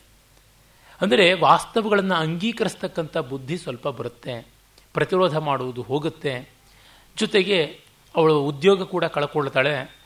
ಯೋಚನೆ ಮಾಡದೆ ಸೋಮಶೇಖರನ್ ಜೊತೆಗೆ ಬಂದು ತಾನು ಇಂಟೀರಿಯರ್ ಡೆಕೋರೇಷನಿನ ಒಂದು ಕೋರ್ಸಿಗೆ ಸೇರಿ ಆ ಮೂಲಕ ಅವನಿಗೆ ಸಹಾಯ ಮಾಡಿಕೊಂಡು ಅವನ ಜೊತೆ ಬಾಳ್ತೀನಿ ಅಂತ ಹೇಳ್ಬಿಟ್ಟು ಅಂತಾಳೆ ಅಂತ. ನನ್ನ ಗೆಳೆಯರು ರಂಗನಾಥ್ ಪ್ರಸಾದ್ ಅವರು ಹೇಳ್ತಾ ಇದ್ರು, ಆಮೇಲೂ ಅವ್ರ ಜೊತೆ ನಿತ್ಯ ಜಗಳ ಇದ್ದೇ ಇರ್ತೀರಿ ಆ ಸಂಸಾರದಲ್ಲಿ ಅಂತ. ನಾನು, ಇಲ್ಲ, ಆದರೂ ಮ್ಯಾನೇಜಬಲ್ ಹದಕ್ಕೆ ಬಂದಿರುತ್ತೆ ಅನ್ಸುತ್ತೆ. ಅವಳು ಆತ್ಮಾನುಕಂಪೆಯಿಂದ, ಆತ್ಮಹತ್ಯಾ ಪ್ರವೃತ್ತಿಯಿಂದ ಆಚೆಗೆ ಬಂದಿರ್ತಾಳಲ್ಲ. ಅವನು ಹೇಳ್ತಾನೆ, ರಿವಾಲ್ವಾರ್ನ ಮೊದಲು ನೀನು ನನ್ನ ಕೈ ಕೊಟ್ಬಿಡು ಮನೆಯೊಳಗೆ ಇಟ್ಕೊಳ್ಬೇಡ ರಿವಾಲ್ವರ್ನ ಅಂತ. ಏನ್ರಿ? ಬೆಟ್ಟ ತಪ್ಪಲಿನಲ್ಲಿ ಇಬ್ಬರೇ ಮಕ್ಕಳು, ಇನ್ಯಾರೂ ಇಲ್ಲ. ಒಂಟಿ ಹೆಂಗಸು ನಾನಿದ್ದೀನಿ, ನನಗೆ ಆತ್ಮರಕ್ಷಣೆಗೆ ಬೇಡವೋ? ಪೋಲಿ ಪಟಾಲಮ್ಮು, ಕಳ್ಳಕಾಕರು ಬರಬೇಕು ಅಂತಲೋ ನಿಮ್ಮ ಅಪೇಕ್ಷೆ? ಅಂತ ಹೀಗಂತಾಳೆ. ಯಾವುದನ್ನು ಕೇಳಿದ್ರು ಏತಿ ಅಂದರೆ ಪ್ರೀತಿ ಅಂತಕ್ಕಂಥ ಮನೋಬುದ್ಧಿ ಎನ್ನುವುದು ಅಲ್ಲಿ ನಮಗೆ ಗೋಚರವಾಗುತ್ತೆ. ಇಲ್ಲಿ ಬೆಟ್ಟದ ಒಂದು ಪ್ರತಿಮೆ ಮತ್ತೆ ಮತ್ತೆ ಬರುತ್ತೆ. ಭೈರಪ್ಪನವರಿಗೂ ಬೆಟ್ಟಕ್ಕೂ ತುಂಬ ತುಂಬ ಪ್ರೀತಿ ಅಂತ ಅನಿಸುತ್ತೆ. ಬೆಟ್ಟದ ಸಂಕೇತ ಸಾಮಾನ್ಯ ಅವರ ಪ್ರತಿಯೊಂದು ಕಾದಂಬರಿಯಲ್ಲಿಯೂ ಅಲ್ಲೋ ಇಲ್ಲೋ ಮಿಂಚಿರುತ್ತೆ ಅಂತ ಅಂದರೆ ಅದು ತಪ್ಪಲ್ಲ. ಅವರಿಗೆ ಅತ್ಯಂತ ಪ್ರಿಯವಾದ ಹಿಮಾಲಯದಿಂದ ಮೊದಲುಗೊಂಡು ಅವರು ಪ್ರಪಂಚದ ಎಲ್ಲ ಉನ್ನತೋನ್ನತವಾದ ಶಿಖರಗಳನ್ನು ಭೌತಿಕವಾಗಿ ಹತ್ತಿದ್ದಾನೆ ಅದು ಜಪಾನಿನ ಶಿಖರಗಳಿರಬಹುದು, ದಕ್ಷಿಣ ಅಮೇರಿಕಾದ ಚಿಲಿ, ಪೆರು ಆ ಪ್ರಾಂತದ ಬೆಟ್ಟಗಳಿರಬಹುದು ಉತ್ತರ ಅಮೆರಿಕಾದ ರಾಕಿ ಮೊದಲಾದದ್ದಿರಬಹುದು ಯುರೋಪಿನದಿರಬಹುದು ಎಲ್ಲವನ್ನೂ ಕೂಡ ಆಲ್ಪ್ಸು, ಆಂಡೀಸು ರಾಕಿ ಕೆಲಿಮಾಂಜರೋ ಪ್ಯೂಜಿಯಾಮ ಅಂತ ಯಾವುದನ್ನೂ ಬಿಡದೆ ಹತ್ತಿ ಓಡಾಡಿದ್ದಾರೆ. ಈ ಬೆಟ್ಟ ಒಂದು ರೀತಿಯಾದ ಬದುಕಿನ ಸಾಧ್ಯತೆಯ ಸಂಕೇತ, ಬದುಕಿನ ಉನ್ನತಿಯ ಸಂಕೇತ, ಸವಾಲಿನ ಸಂಕೇತ. ಅದು ಇಲ್ಲಿ ಕೂಡ ಚಾಮುಂಡಿ ಬೆಟ್ಟ ಕಾಣಿಸ್ಕೊಳ್ಳುತ್ತೆ. ಆ ಮನೆಯಲ್ಲಿ ಊರಿಂದ ಆಚೆಗಿರ್ತಕ್ಕಂಥ ಮನೆ ಅಷ್ಟಾಗಿ ರಕ್ಷಣೆ ಇಲ್ಲ. ಅದೆಲ್ಲ ಇದ್ದರೂ ಬೆಟ್ಟದ ಹಿನ್ನೆಲೆಯಲ್ಲಿ ಇರುತ್ತಲ್ಲ, ಅದು ತುಂಬ ಆಕರ್ಷಕವಾದದ್ದು ಅಂತ. ಅವನು ಸೋಮಶೇಖರ್ನೇ ಅಂದ್ಕೋತಾನೆ, ಆ ಮನೆಯಲ್ಲಿ ಅದೇನು ವಿಶೇಷವಾಗಿದೆ? ಅಂತ. ಏನದು? ಅಂತ. ವಾಸ್ತುಶಿಲ್ಪದ ದೃಷ್ಟಿಯಿಂದ ನೆನಪಿನಲ್ಲಿಟ್ಟುಕೊಳ್ಳಬಹುದಾದ ಯಾವ ವಿಶೇಷಾಂಶಗಳು ಇಲ್ಲದ ಆ ಮದ್ರಾಸು ತಾರಸಿಯ ಹಳೆ ದೊಡ್ಡ ಬಂಗಲೆಯಲ್ಲಿ ಏನಿದೆ? ಎಂದು ಅವನೇ ಹಲವು ಸಾರಿ ಬೆಳೆಸಿ ನೋಡಿಕೊಂಡ. ಒಂದು ದಿನ ಹೊಳೆಯಿತು. ಆ ಮನೆಯ ಬೆನ್ನಿಗೆ ಚಾಮುಂಡಿ ಬೆಟ್ಟ ಮುಗಿಲು ಮುಟ್ಟುವ ಗೋಡೆಯಂತೆ ನಿಂತಿದೆ. ಹಸಿರಿನ ಗಿಡಮರಗಳು ತುಂಬಿರಲಿ ಬಿಡಲಿ, ಬೆಟ್ಟಕ್ಕೆ ತನ್ನದೇ ಆದ ನಿಗೂಢ ಅಸ್ತಿತ್ವವಿದೆ. ನಿಗೂಢ ನೀಲ ಮುಗಿಲಿಗೆ ಸಂಪರ್ಕ ಕಲ್ಪಿಸಿರುವ ಭಾವವಿದೆ. ಅಂಥ ಬೆಟ್ಟವನ್ನೇ ಸನಿಹದ ಹಿನ್ನೆಲೆಯಾಗುಳ್ಳ ಮನೆಗೆ ಬೇರಿನಾವ ಆವರಣ ಬೇಕು. ಇದು ಬೆಟ್ಟ ಅಮೃತಳ ಸಂಕೇತವೂ ಆಗಿದೆ. ಬೆಟ್ಟ ಕಲ್ಲುಗಳಿಂದ ಕೂಡಿರುವುದು. ಹತ್ತಕ್ಕೆ ಕಡಿದು ಸುಸ್ತಾಗುತ್ತೆ. ಅದಕ್ಕಂತ ಹಸಿರು ಅಟ್ರಾಕ್ಷನ್ನೂ ಇಲ್ಲ. ಆದರೆ ಬೆಟ್ಟ ಅನ್ನುವುದೇನೆ ಒಂದು ಅತಿಶಯ. ಅಮೃತ ಬೆಟ್ಟದಂಥ ಒಂದು ಮನೋಧರ್ಮ.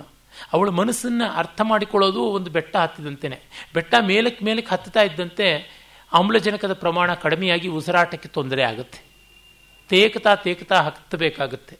ಇಳಿದಾಗಲೂ ಕಷ್ಟ, ಕಾಲುಗಳು ಥರ ಥರ ನಡುಗ್ತಾ ಇರ್ತವೆ.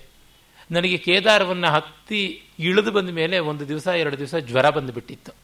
ನನ್ನ ಮಾತ್ರವಲ್ಲ, ನಮ್ಮ ಯಾತ್ರೆಗೆ ಬಂದವರು ಎಲ್ಲರಿಗೂ ಕೂಡ ಜ್ವರ ಬಂದು ಮಲಗಿದ್ರು ಅಂತ ಇಟ್ಕೊಳ್ಳಿ ನಡೆದು ಹತ್ತಿದ್ದು ಕೇದಾರವನ್ನು. ಇಳಿದು ಗೌರಿಕುಂಡದಲ್ಲಿ ಕಾಲು ಚಾಚಿಕೊಂಡು ಪರಮಾತ್ಮ ಅನ್ನುವಷ್ಟೊತ್ತಿಗೆ ಸಾಕಾಗಿಬಿಟ್ಟಿತ್ತು. ಅಂದರೆ ಬೆಟ್ಟದ ಜೊತೆಗೆ ಒಡನಾಟ ಅಂಥದ್ದು. ಸಮತಟ್ಟಾದ ನೆಲದ ಮೇಲೆ ಶ್ರಮ ಇರೋಲ್ಲ.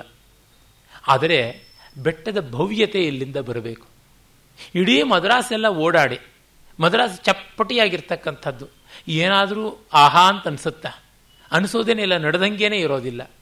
ಅದೇ ನೀವು ಒಮ್ಮೆ ಮಡಿಕೇರಿಗೋ, ಅಥವಾ ಮಂಗಳೂರಿಗೋ, ಅಥವಾ ಉತ್ತರ ಭಾರತದ ಬೇಕಾದಷ್ಟು ಅಲ್ಲ ಶಿಮ್ಲಾಗೋ, ಡಾರ್ಜಿಲಿಂಗಿಗೋ ಹೋದರೆ ಗೊತ್ತಾಗುತ್ತೆ, ಆ ಬೆಟ್ಟದ ಸಹವಾಸ ಎಂಥದ್ದು ಅಂತ ಒಂದೆರಡು ದಿವಸ ಪರವಾಗಿಲ್ಲ ಸಂತೋಷ ಪಡ್ತೀವಿ ನಿತ್ಯದ ಬದುಕಾದರೆ ಬಹಳ ಕಷ್ಟ.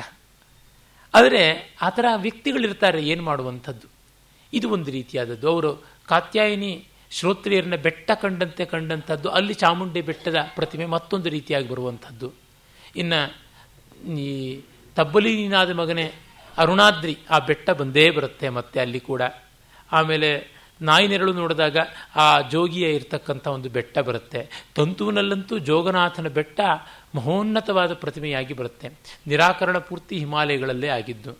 ಪರ್ವದಲ್ಲಿ ಹಿಮಾಲಯದ ಒಂದು ಪ್ರತಿಮೆ ಬೇಕಾದಷ್ಟು ಬರುವಂಥದ್ದು ನಾವು ನೋಡ್ತೀವಿ. ಈ ಅವರಲ್ಲಿ ಅನೇಕ ಕಡೆ ಆ ಒಂದು ಪರ್ವತ ಬಹಳ ಪ್ರೀತಿಯಿಂದ ಬರುತ್ತೆ. ಅದು ಭೈರಪ್ಪನವರ ವ್ಯಕ್ತಿತ್ವಕ್ಕೂ ಒಂದು ಉಪಲಕ್ಷಣ ಅಂತ ಅನಿಸುತ್ತೆ. ಭೈರಪ್ಪನವರು ಇದೇ ರೀತಿಯೇ ದುರ್ಭೇದ್ಯವಾದಂಥ ವ್ಯಕ್ತಿ, ಪರ್ವತದಂಥ ವ್ಯಕ್ತಿ, ಭಾವದೃಷ್ಟಿಯಿಂದ, ಬುದ್ಧಿದೃಷ್ಟಿಯಿಂದ ಅನ್ನೋದು ಹೌದು. ಬೆಟ್ಟಗಳ ಮೇಲಿಂದ ತಾನೇ ಜೀವನದಿಗಳು ಹರಿದು ಬರೋದು.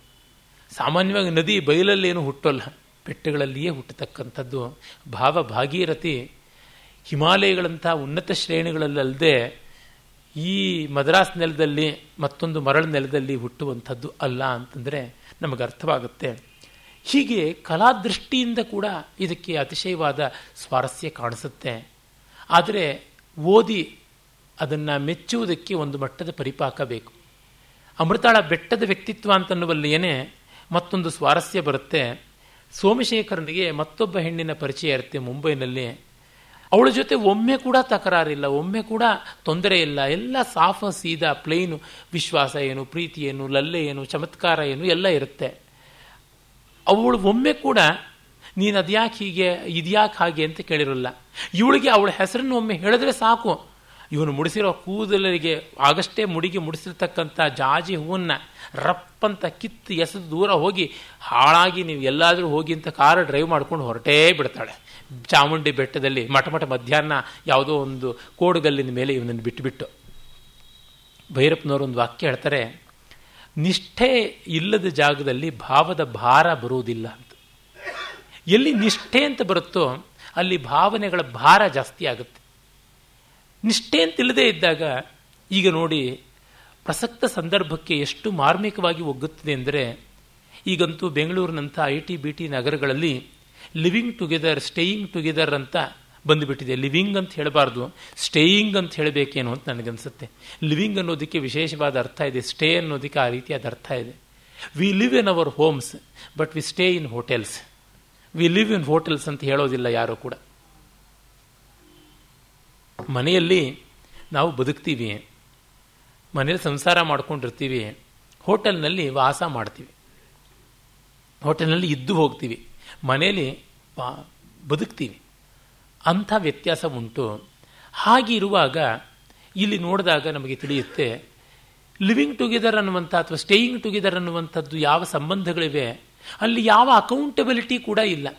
ನನ್ನಿಂದ ನಿನಗೆ ತೊಂದರೆ ಇಲ್ಲ, ನಿನ್ನಿಂದ ನನಗೆ ತೊಂದರೆ ಇಲ್ಲ. ಬಹಳ ಒಳ್ಳೆಯದು. ಯಾರಿಗ್ಯಾರಿಗೂ ತೊಂದರೆ ಇರೋಲ್ಲ. ಎಲ್ಲಿವರೆಗೂ? ಅವರವರ ದೇಹದಲ್ಲಿ ಕಸುವಿರುವವರೆಗೂ, ಅವರವರ ಜೇಬಿನಲ್ಲಿ ದುಡ್ಡಿರುವವರೆಗೂ. ಈ ಎರಡರ ಮೂಲಕವಾಗಿ ಮನಸ್ಸಿಗೆ ಏನೋ ಗಟ್ಟಿತನ ಬಂದಿದೆ ಅನ್ನೋ ಭ್ರಮೆ ಇರುವವರೆಗೂ.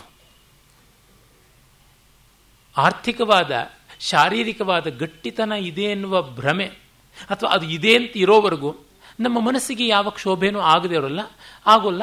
ಅದರಿಂದ ಯಾವ ಗಂಡು, ಯಾವ ಹೆಣ್ಣು ಬಹಳ ಸುಲಭವಾಗಿ ಬಟ್ಟೆ ಬದಲಾಯಿಸಿದಂತೆ, ಬಹಳ ಸಲೀಸಾಗಿರ್ತಕ್ಕಂಥದ್ದಾಗುತ್ತೆ, ನಡೆದು ಹೋಗ್ತಾ ಇರುತ್ತೆ. ಆಮೇಲೆ ಇದು ಏರುಪೇರು ಆಗದೆ ಇರುತ್ತಾ? ಮತ್ತು ಈ ರೀತಿಯಾದ ಏರುಪೇರುಗಳಿಗೆ ಬೇಕಾದಂತಹ ಚಿತ್ತ ಸಂಸ್ಕಾರವನ್ನು, ಚಿತ್ತಕ್ಕೆ ಬೇಕಾಗಿರ್ತಕ್ಕಂಥ ಒಂದು ವ್ಯವಸಾಯವನ್ನು, ಅದಕ್ಕೆ ಬೇಕಾಗಿರುವ ಒಂದು ಕ್ರಮಶಿಕ್ಷಣವನ್ನು ನಾವು ಕೊಟ್ಟುಕೊಳ್ಳದೇ ಇದ್ದರೆ ಗತಿ ಏನು? ಯಾರು ಯಾರ ಜೊತೆಯೂ ಇರಬಹುದು ಅನ್ನೋ ಸಾಧ್ಯತೆಯನ್ನು ಇಟ್ಟುಕೊಳ್ಳೋಣ ಒಪ್ಪಿಕೊಳ್ಳೋಣ ಆದರೆ ಸಮಾಜದ ಪರಿಣಾಮ ಏನು ಅಂತ ಅನ್ನೋದು ಆ ದೂರದಂಶವನ್ನು ಬಿಡೋಣ. ಅವರಿಗೇ ಮುಂದೆ ಏನಾಗುತ್ತೆ? ಈಗ ಒಬ್ಬರನಿಗೆ ಒಬ್ಬರು ಅಲ್ಲ ಅವ್ರು ಯಾರೂ ಜೊತೆ ಇರ್ಬೋದು, ಇವರು ಯಾರ ಜೊತೆನೂ ಇರಬಹುದು ಅಂತಾದರೆ ತೃಪ್ತಿ ಇದ್ದುಬಿಡುತ್ತಾ ನೆಮ್ಮದಿ ಇರುತ್ತಾ? ಇಲ್ಲ. ಎಲ್ಲಿಯೋ ಒಂದು ಕಡೆ ಸಂಘದಿಂದ, ಸಾಹಚರ್ಯದಿಂದ ಆ ಒಂದು ನಿಷ್ಠೆ ಅಂತ ಅನ್ನುವುದರಲ್ಲೂ ಕೂಡ ಸ್ವತ್ತು ಅನ್ನುವ ಭಾವ ಬಂದೇ ಬರುತ್ತೆ. ಏನಿಲ್ಲ. ನಮ್ಮ ಸ್ನೇಹಿತರು, ಹತ್ತು ಜನಕ್ಕೂ ಸ್ನೇಹಿತರು. ಆದರೆ ನಮ್ಮ ಸ್ನೇಹಿತರು, ನಾವು ಪರಿಚಯ ಮಾಡಿಸಿದ್ದೀವಿ ನಮ್ಮ ಸ್ನೇಹಿತರನ್ನ ಮತ್ತೊಬ್ಬರಿಗೆ. ಆ ಮತ್ತೊಬ್ಬರ ಜೊತೆಗೆ ನಮ್ಮ ಸ್ನೇಹಿತರು ಸ್ವಲ್ಪ ಹೆಚ್ಚು ಮಾತಾಡ್ತಿದ್ದಾರೆ ಅಂದರೆ ಹೊಸದಾಗಿ ಬಂದ ಕೊಂಬುಗಳು ಮೊದಲಿಂದ ಇದ್ದ ಕಿವಿಗಳಿಗಿಂತ ಜಾಸ್ತಿ ಆಗ್ಬಿಟ್ವಾ ಅಂತ. ಹಸುಗಳಿಗೆ ಕಿವಿ ಮೊದಲೇ ಹುಟ್ಟುವಾಗಲೇ ಬಂದಿರೋದು, ಕೊಂಬು ಆಮೇಲೆ ಮೊಳತಿರೋದು.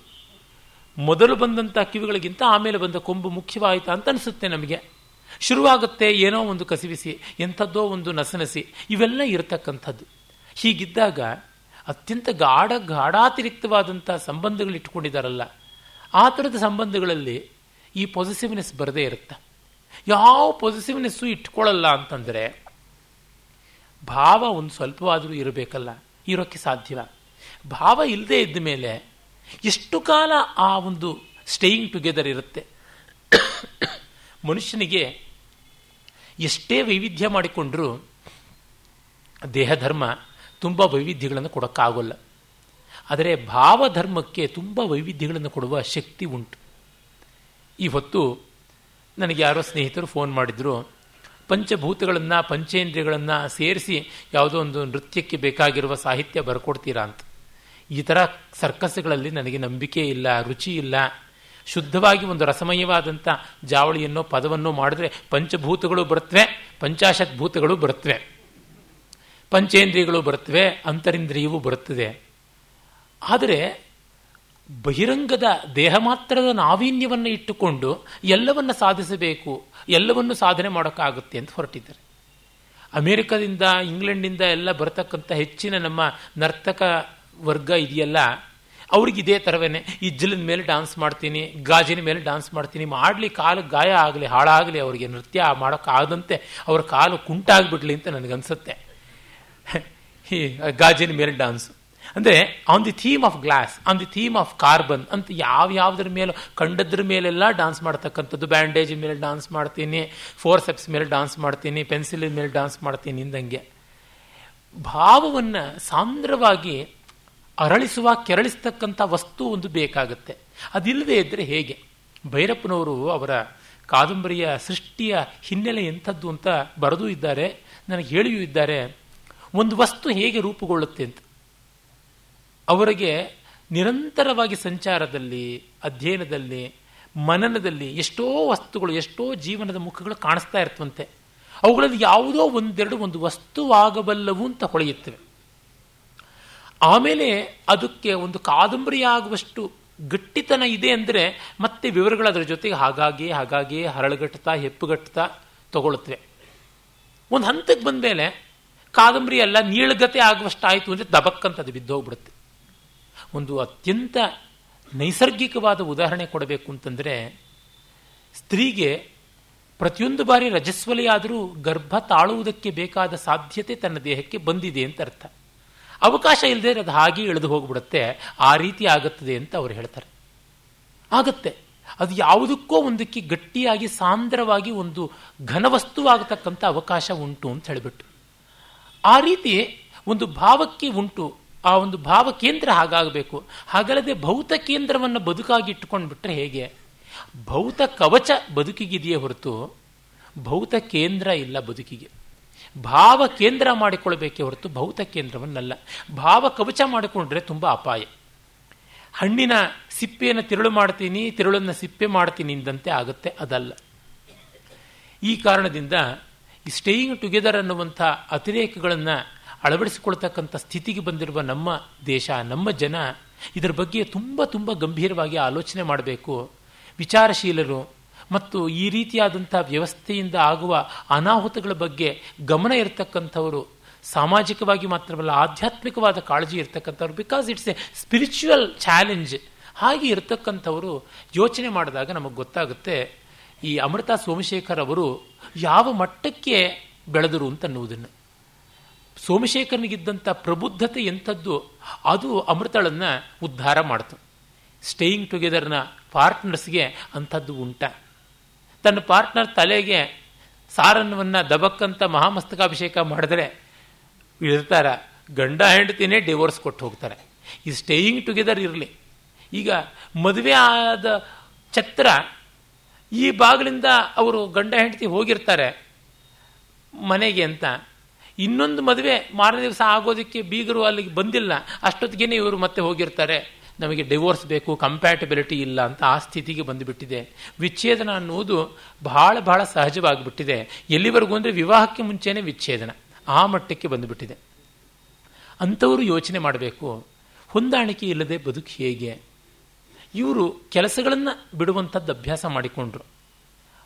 ಅದೇ ರೀತಿಯಾಗಿ ಗಂಡ ಹೆಂಡರನ್ನು ಬಿಡುವಂತೆ ಆಗಿಬಿಟ್ರೆ ಗತಿ ಏನು? ಮಕ್ಕಳನ್ನು ಬಿಡುವಂತೆ ಮಾಡಿದ್ರೆ ಗತಿ ಏನು? ಏನು ಗತಿ? ಏನೂ ಇಲ್ಲ. ದೇ ಫೇಸ್ ದಿ ಮ್ಯೂಸಿಕ್ ಅಂತ ಅಂದ್ಬಿಡ್ತೀವಿ. ಆದರೆ ಅದು ಒಟ್ಟು ಸಮಾಜದ ಪ್ರೊಡಕ್ಟಿವಿಟಿಯನ್ನು ಯಾವ ರೀತಿ ಹಾನಿ ಮಾಡುತ್ತೆ ಅಂತ ನೋಡಿ. ಆಮೇಲೆ ನಮಗೆ ಎಲ್ಲ ರೀತಿಯಾದ ವ್ಯವಸ್ಥೆಗಳು ಬೇಕಾಗುತ್ತವೆ ವ್ಯವಸ್ಥೆ ಯಾವುದೊಂದು ಲೋಪವಾದರೂ ಸಮಾಜದಲ್ಲಿ ಅದು ತೀರದ ಕೊರತೆಯನ್ನು ತಂದುಕೊಡುತ್ತೆ ಅನ್ನೋದು ಗೊತ್ತೇ ಇದೆ. ಹೀಗೆ ಕಂಡಾಗ ಕುಟುಂಬ ಅನ್ನುವ ವ್ಯವಸ್ಥೆ ಇಲ್ಲದೆ ಇದ್ದರೆ ಸತ್ಪ್ರಜೆಗಳಿಗೆ ಅವಕಾಶ ಇಲ್ಲ. ಬಿಲಾಂಗಿಂಗ್ನೆಸ್ ಅನ್ನುವ ವಿಶ್ವಾಸ ಇಲ್ಲದೆ ಇದ್ದರೆ ಮನುಷ್ಯ ಏನಾದರೂ ಕೆಲಸ ಮಾಡ್ತಾನೆ. ನನಗೆ ತುಂಬ ಜನ ದೊಡ್ಡ ಉದ್ಯೋಗದಲ್ಲಿರುವ ಹತ್ತಾರು ಅಲ್ಲ ನೂರಾರು ಜನ ಉದ್ಯೋಗಿಗಳನ್ನು ತಮ್ಮ ಕೈ ಕೆಳಗೆ ಇಟ್ಟುಕೊಂಡು ನಿಭಾಯಿಸ್ತಕ್ಕಂಥ ಅಧಿಕಾರಿ ವರ್ಗದ ಪರಿಚಯ ಉಂಟು. ನೋಡಿದ್ದೀನಿ, ಅವರುಗಳು ಹೇಳೋದು, ಅದರೊಳಗೂ ವಿಶೇಷತಃ ಈ ತುಂಬ ತುಂಬ ಸಂಪಾದನೆ ಇರತಕ್ಕಂಥ ಈ ಒಂದು ಐ ಟಿ, ಬಿ ಟಿ ವಲಯದಲ್ಲಿ ಏನಾಗುತ್ತೆ? After certain level we can't motivate them with money ಅಂತಂತಾರೆ. ನಮ್ಮ ಕೈ ಕೆಳಗಿನವ್ರನ್ನ ಬರೀ ದುಡ್ಡಿನಿಂದ ಮೋಟಿವೇಟ್ ಮಾಡೋಕ್ಕಾಗೋಲ್ಲ, ಉತ್ತೇಜನ ಕೊಡೋಕ್ಕಾಗೋಲ್ಲ, ಆದರೆ ಮತ್ಯಾವ ಮೌಲ್ಯ ಅನ್ನೋದು ನಮ್ಮಲ್ಲಿಯೇ ಇಲ್ಲ. ನಮ್ಮಲ್ಲಿದ್ದರೆ ತಾನೇ ಆ ಮೌಲ್ಯ. ಬಹಳ ಕಷ್ಟವಾಗುತ್ತದೆ ಅಂತ. ಈ ಭಾಷಣ ಮಾಲಿಕೆಯನ್ನು ಪ್ರಯೋಜನೆ ಮಾಡಿರ್ತಕ್ಕಂಥ ಗೆಳೆಯ, ನನ್ನ ಗೆಳೆಯ ಜಗದೀಶ್ ಮಯ್ಯ ಈ ವಿಷಯವನ್ನು ಹಲವು ಬಾರಿ ಹೇಳಿ, ಆತ ಹೇಳಿದ್ದುಂಟು ನನಗೆ. ಆತನಿಗಿರ್ತಕ್ಕಂಥ ವ್ಯಕ್ತಿ ಮೌಲ್ಯ ವಿಶೇಷವಾದದ್ದು. ನಾನು ಗಮನಿಸಿದ್ದೀನಿ, ತುಂಬ ಸಂಸ್ಕಾರ ಸಂಪನ್ನರಾದ ವ್ಯಕ್ತಿ, ಆ ವ್ಯಕ್ತಿ ಮಹಾತ್ಮ್ಯದ ಕಾರಣವಾಗಿ, ಆತ ಒಂದು ಬಾಸಲ್ಲ, ಒಬ್ಬ ಒಳ್ಳೆಯ ವ್ಯಕ್ತಿ ಅನ್ನೋ ಕಾರಣಕ್ಕಾಗಿ ಆತನ ಕೈ ಕೆಳಗಿರ್ತಕ್ಕಂಥ ಹತ್ತಾರು ತಂಡಗಳು ಸುವ್ಯವಸ್ಥಿತವಾಗಿವೆ. ಈ ರೀತಿಯಾದ ಸಮಸ್ಯೆಗಳು ಕಡಿಮೆ ಇವೆ ಅಂತ. ಯಾಕೆಂದರೆ ನಮ್ಮಲ್ಲಿ ಇನ್ಯಾವುದೋ ಒಂದು ಮಹತ್ತರವಾದಿಲ್ಲದೆ ಇದ್ದರೆ ನಮಗಿಂತ ಕೆಳಗಿದ್ದವರಿಗೆ ನಮ್ಮ ಜೊತೆಗೆ ಸ್ಪಂದಿಸಬೇಕು, ಇವರ ಶ್ರುತಿಗೆ ನಾವು ಶ್ರುತಿ ಮಾಡ್ಕೋಬೇಕು ಅಂತ ಹೇಗಾಗುತ್ತೆ? ತಂಬೂರಿಯೇ ಅಪಶ್ರುತಿ ನುಡಿದು ಬಿಟ್ಟರೆ ಗಂಟ್ಲಿಗೆ ಇನ್ನು ಹೇಗೆ ಸಾಧ್ಯ? ಇದು ನಾವು ಕಾಣಬೇಕಾದದ್ದು. ಅದಕ್ಕೆ ಯಾವುದೇ ಒಂದು ವ್ಯವಸ್ಥೆಗೂ ಒಳ್ಳೆಯ ಮಾಡಲ್ಸ್ ಬೇಕಾಗುತ್ತೆ. ಒಬ್ಬರಿದ್ದರೆ ಸಾಕು ಅಂತಂದರೆ ಅಲ್ಲ. ಕಾಕಬಂಧ್ಯ ಅಂತ ಕರಿತೀವಿ, ಒಬ್ಬ ಮಗ ಇದ್ದರೆ ಮಗನೇ ಅಲ್ಲ ಅಂತ ಶಾಸ್ತ್ರ. ಅಂದರೆ ಒಂದು ಒಬ್ಬರಿದ್ದರೆ ಸಾಕು ಅಂತ ಅನ್ನುವಂಥದ್ದು ಅಲ್ಲ. ನೂರಾರು ಜನ ಇರಬೇಕು. ಬೇಕಾದಷ್ಟು ಜನ ಬೇಕಾದಷ್ಟು ಸ್ತರಗಳಲ್ಲಿರಬೇಕು ಬೇಕಾದಷ್ಟು ರೀತಿಗಳಲ್ಲಿರಬೇಕು. ಅದೆಲ್ಲ ನೋಡಿದಾಗ ನಮಗೆ ಗೊತ್ತಾಗುತ್ತೆ, ಮನಸೋ ಇಚ್ಛೆಯಿಂದ ಭಾವಕ್ಕೆ ಯಾವುದು ಬೆಲೆ ಕೊಡದೆ ನಿಷ್ಠೆ ಅನ್ನೋದಿದ್ದರೆ commitment commitment is burden burden is botheration ಅಂತೆಲ್ಲ ದೊಡ್ಡ ದೊಡ್ಡದಾಗಿ ನಾವು ಅವುಗಳಿಗೆ ಉತ್ತರ ಕೊಡೋದಿಲ್ಲ, ಅವುಗಳನ್ನು ಅಂಟಿಸಿಕೊಳ್ಳಲ್ಲ ಅಂತಂದು ಬಿಟ್ಟರೆ ಗತಿ ಏನು? ನಾವು ಎಷ್ಟಕ್ಕೋ ಬರ್ಡನ್ ಆಗಿದ್ದೀವಿ. ನಮ್ಮನ್ನು ಎಷ್ಟೋ ಜನ ಕಮಿಟ್ ಮಾಡಿಕೊಂಡಿರ್ತಾರೆ. ನಾವು ಮಾತ್ರ ಮಾಡಿಕೊಳ್ಳೋದಿಲ್ಲ ಅಂತಂದರೆ ಏನರ್ಥ? ಈ ಎಲ್ಲ ಉಪಪ್ರಶ್ನೆಗಳು ಅಂಚಿನಿಂದ ನಮಗೆ ಮನಸ್ಸಿನಲ್ಲೇ ಸುಳಿತಾ ಬರುತ್ತವೆ. ಹೀಗೆ ಕಂಡಾಗ ಕೂಡ ಬಹಳ ಅರ್ಥಪೂರ್ಣವಾದ ಕಾದಂಬರಿ. ಇದು ಕಲಾಖಂಡವಾಗಿಯೇ ಆಸ್ವಾದ್ಯವಾದದ್ದು. ತಾಳ್ಮೆ ತುಂಬ ಬೇಕು ಈ ಕಾದಂಬರಿಯನ್ನು ಓದೋದಕ್ಕೆ ಆದರೆ ಒಂದು ಜೀವನ ಮೌಲ್ಯವಾಗಿ, ಒಂದು ವಿಚಾರವಾಗಿ ಕೂಡ ಧ್ವನಿಪೂ, ಧ್ವನಿಪೂರ್ವಕವಾಗಿ ಆ ಒಂದು ಕಲ್ಪನೆಯನ್ನು ತಂದುಕೊಡುತ್ತೆ. ಹಾಗಾಗಿ ಅಂಚನ್ನು ನಾವು ಗಮನಿಸಬೇಕು. ಇನ್ನು ನಾವು ಮುಂದಿನ ಎರಡು ಕಾದಂಬರಿಗಳ ಕಡೆಗೆ ಗಮನ ಹರಿಸಬಹುದು. ಅದು ಧರ್ಮಶ್ರೀ ಹಾಗೂ ಆವರಣ. ಈಗ ಸದ್ಯಕ್ಕೆ ಲೇಟೆಸ್ಟ್ ಭೈರಪ್ಪನವರ ಕಾದಂಬರಿ ಆವರಣ. ಇನ್ನು ಮುಂದಿನದು ಪ್ರಾಯಶಃ ಇನ್ನೊಂದು ಎರಡು ಮೂರು ವರ್ಷಗಳಲ್ಲಿ ಸೃಷ್ಟಿಯಾಗಬಹುದೇನೋ. ಹಿಂದೆ ಅವರು ಬರೆದಂಥ ಮೊದಲ ಕಾದಂಬರಿ ಅಂತ ಅಂದುಕೊಂಡಿದ್ದು ಧರ್ಮಶ್ರೀ. ಆಮೇಲೆ ತಾನೇ ನಾವು ಭೀಮಕಾಯ ಇತ್ಯಾದಿಗಳನ್ನೆಲ್ಲ ಕಾಣುವಂತೆ ಆದದ್ದು. ಅಂದರೆ ಅವರ ಸದ್ಯದ ಆದ್ಯಂತ ಅಂತ ಕಾದಂಬರಿಗಳು ಯಾವುದಿವೆ? ಅವು ಎರಡು. ಬಹಳ ಮಾರ್ಮಿಕವಾದಂಥ ಹೆಸರುಗಳು ಎರಡಕ್ಕೂ ಇದೆ. ಒಂದು ಆವರಣ, ಮತ್ತೊಂದು ಧರ್ಮಶ್ರೀ. ಅಲ್ಲಿಯೇ ನಮಗೆ ಗೊತ್ತಾಗ್ತಾ ಇದೆ, ಧರ್ಮಶ್ರೀ ಅನ್ನೋದ್ರೊಳಗೆ ತೋರಿಸ್ತಕ್ಕಂಥ ಸೆಂಟಿಮೆಂಟ್ ಆವರಣ ಅನ್ನೋದ್ರೊಳಗೆ ಇಲ್ಲ. ಧರ್ಮ, ಶ್ರೀ, ಈ ರೀತಿಯಾದ ಶಬ್ದಗಳನ್ನು ನೋಡಿದಾಗಲೇ ನಮಗೆ ಗೊತ್ತಾಗುತ್ತೆ. ಅದು ಬಹಳ ಪಾಸಿಟಿವ್ ಅಂತ ನಾವು ಏನು ಹೇಳ್ತೀವಿ? ರೈಟಿಸ್ಟ್ ಅಂತ ಏನು ಹೇಳ್ತೀವಿ? ಆ ಧ್ವನಿಗೆ ಬರ್ತಕ್ಕಂಥದ್ದು ಅಂತ. ಆವರಣ ಅಂತ ಅನ್ನೋದ್ರೊಳಗೆ ಅದು ಒಂದು ರೀತಿ ನಿರ್ವಚನ ಮಾಡಬೇಕು ಅಂತ ಆಗದೇ ಇರುವ ನಿರ್ಲಿಪ್ತಿ ಅದರೊಳಗೆ ಉಂಟು. ಶುದ್ಧವಾದ ವೇದಾಂತದ ದಾರ್ಶನಿಕ ಪರಿಭಾಷೆ ಆವರಣದ್ದು. ಹೀಗಾಗಿ ಅವುಗಳ ಅಪ್ರೋಚ ಯಾವ ರೀತಿಯಾಗಿದೆ ಅಂತ ಗೊತ್ತಾಗುತ್ತೆ. ಧರ್ಮಶ್ರೀಯಲ್ಲಿ ನೇರ ನೇರವಾದಂಥ ವಾದಗಳು ಇವೆ ಆವರಣದಲ್ಲಿ ಇಲ್ಲ ಅಂತ ಇಲ್ಲ, ಇವೆ. ಆದರೂ ಅದನ್ನು ಮೀರಿದ ಧ್ವನಿ ದರ್ಶನಗಳು ಬಹಳ ವಿಶೇಷವಾಗಿವೆ. ತುಂಬ ಜನ ಆವರಣವನ್ನು ವಾಚ್ಯವಾದ ಕೃತಿ, ಅದೊಂದು ರೀತಿಯಾದಂಥ ರೆಜಿಮೆಂಟೇಷನ್ ಅಂತೆಲ್ಲ ಭಾವಿಸಿದ್ದಾರೆ. ಅದು ಅಲ್ಲ ಅಂತ ನಾನು ನನ್ನ ಭಾಷಣಗಳಲ್ಲಿ ತೋರ್ಪಡಿಸಿಕೊಡಬಲ್ಲೆ ಧರ್ಮಶ್ರೀಯನ್ನು ತುಂಬ ಜನ ವಾಚ್ಯ ಅಂತ ಹೇಳಿಬಿಟ್ಟಿದ್ದಾರೆ. ಬ, ಸ್ವಯಂ ಭೈರಪ್ಪನವರೇ ತಮ್ಮ ಭಿತ್ತಿಯಲ್ಲಿ ಬರೀತಾರೆ ಧರ್ಮಶ್ರೀ ಬರೆಯುವಾಗ ಯಾವುದೋ ಒಂದು ಪ್ರತಿಪಾದನೆ ಅಂತಕ್ಕಂಥ ಒಂದು ಎಳೆ ಇತ್ತು. ಆಮೇಲೆ ಅಂಥದ್ದು ಯಾವುದು ಇಟ್ಟುಕೊಳ್ಳಬಾರದು ಅನ್ನಿಸ್ತು ಅಂತ. ಆದರೆ ಭೈರಪ್ಪನವರು ಹೇಳಿದ್ದು ವಾಸ್ತವವೇ ಇರಬಹುದು. ಅದು ಅಪಾಲಜೆಟಿಕ್ ಆಗಿ ಹೇಳ್ಕೊಳ್ಬೇಕಾಗಿಲ್ಲ. ಯಾಕೆಂದರೆ ಎಲ್ಲಿ ಪ್ರತಿಪಾದನೆ ಅವಶ್ಯಕವೋ ಅಲ್ಲಿ ಅವಶ್ಯಕವಾಗಬೇಕು.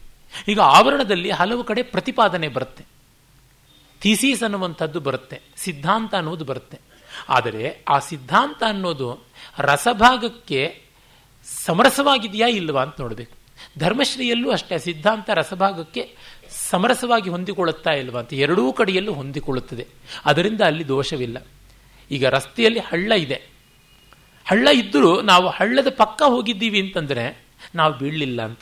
ಹಾಗೆ ಧರ್ಮಶ್ರೀಯಲ್ಲಿ ಅಥವಾ ಆವರಣದಲ್ಲಿ ಆ ರೆಜಿಮೆಂಟೇಷನ್ನು ಇಂಡಾಕ್ಟ್ರಿನೇಷನ್ನೋ ಮತ್ತೊಂದೋ, ಮಗದೊಂದೋ ಇದೆ ಅಂತ ಯಾರಾದರೂ ಹೇಳಿದ್ರು ಕೂಡ ಅದು ಆ ಕಲಾಶಿಲ್ಪಕ್ಕೆ ಒಂದು ಸ್ವಲ್ಪವೂ ಕೂಡ ಹೊರಚ್ಚಾಗಿಲ್ಲ ಅನ್ನೋದನ್ನು ನೋಡಬೇಕು.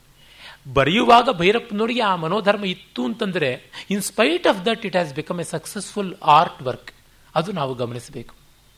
ನೋಡಿ, ಧರ್ಮಶ್ರೀ ಇಪ್ಪತ್ತನೇ ಶತಮಾನದ ಆದಿಮ ದಶಕಗಳಲ್ಲಿ ಆದಂಥ ಒಂದು ಘಟನೆಯಾಗಿ ತೋರುತ್ತೆ. ಸಾವಿರದ ಒಂಬೈನೂರ ಇಪ್ಪತ್ತ, ಎರಡರಿಂದ ನಲವತ್ತ ಐದು, ಆ ರೀತಿಯಾದಂಥ ಹೆಚ್ಚು ಕಡಿಮೆ ಸ್ವಾತಂತ್ರ್ಯ ಪೂರ್ವ ಮತ್ತು ಸ್ವಾತಂತ್ರ್ಯೋತ್ತರದ ಆರಂಭದ್ದು ಅಂತ ಹಾಗೆ. ಆವರಣ ಸ್ವಾತಂತ್ರ್ಯೋತ್ತರದ್ದು ಇಪ್ಪತ್ತನೇ ಶತಮಾನದ ಕಡೆಯ ದಶಕದಲ್ಲಿ ಆದಂತೆ ನಮಗೆ ಕಾಣಿಸುತ್ತೆ. ಸುಮಾರು ಕಡೆಯ ಎರಡು ದಶಕಗಳಲ್ಲಿ ಅದು ಆಗಿರುವಂತೆ ತೋರುತ್ತೆ. ಅಂದರೆ ಒಂದು ಶತಮಾನದ ಆದ್ಯಂತಗಳಲ್ಲಿ ಎಂಥ ಚಾಲೆಂಜಸ್ ಕಂಡಿವೆ ಭಾರತ, ಎಂಥ ಚಾಲೆಂಜ್ಗಳನ್ನು ಸವಾಲುಗಳನ್ನು ಕಂಡಿವೆ ಅನ್ನೋದನ್ನು ತೋರ್ಪಡಿಸುತ್ತೆ. ಜೊತೆಗೆ ಧರ್ಮಶ್ರೀಯಲ್ಲಿ ಕ್ರೈಸ್ತ ಮತದ ದುರ್ದಾಂತವಾದಂಥ ಒಂದು ಪ್ರಚಾರಾಮಿಷ ಭರ. ಜೊತೆಗೆ ಆವರಣದಲ್ಲಿ ಇಸ್ಲಾಮಿನದು ಅಂತ ನಮಗೆ ಗೊತ್ತಿದೆ. ಇಸ್ಲಾಮಿನ ಕರಾಳ ಕಬಂಧ ವ್ಯಾಪ್ತಿ ಅದು ಹೇಗಿದೆ ಅಂತ ಅನ್ನೋದು ನಮಗೆ ಗೋಚರವಾಗುತ್ತೆ.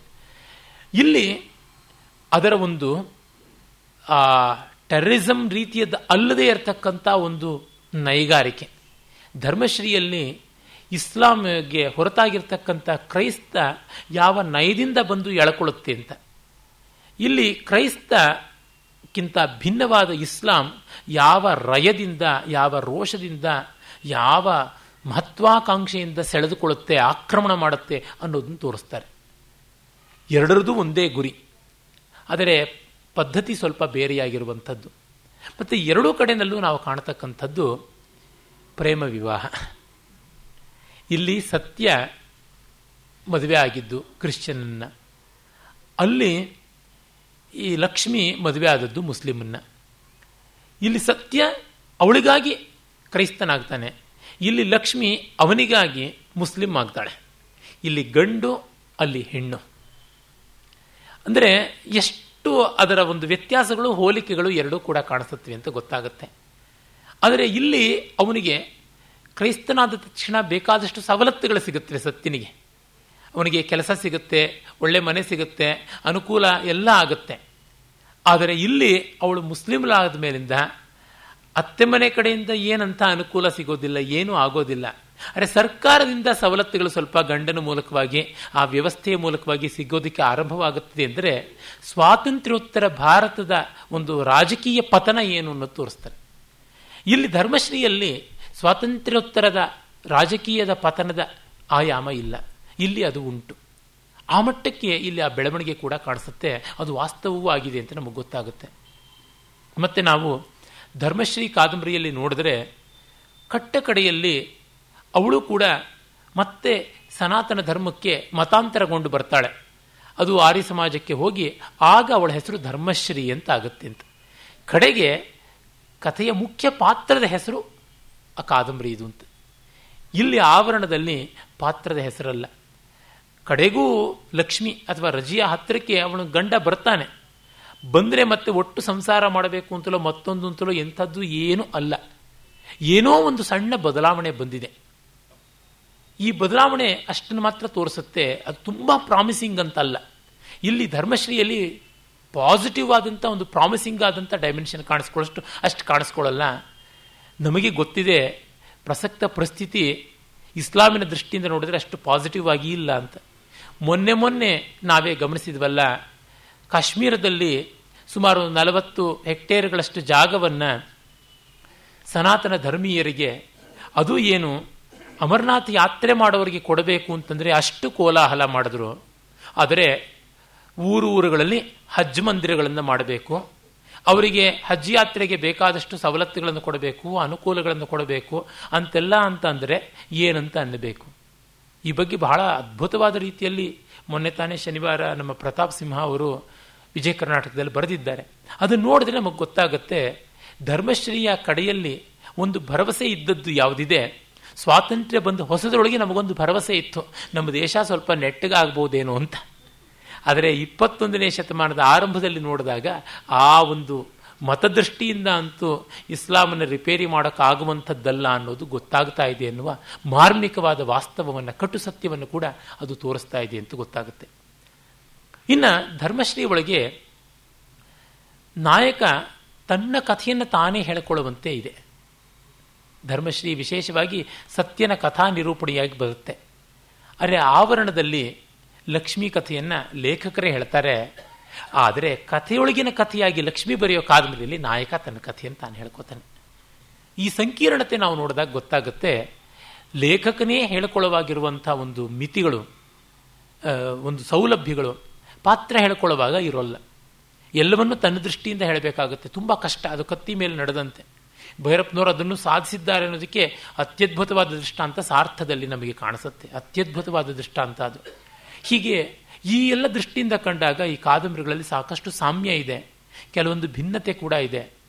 ಮತ್ತೆ ಅಲ್ಲಿ ಎದ್ದು ಕಾಣುವಂತೆ ಮಹೋನ್ನತವಾದ ಆದರ್ಶ ಪಾತ್ರಗಳಲ್ಲಿ ಒಂದಾಗಿ ಶಂಕರ ಬರ್ತಾನೆ.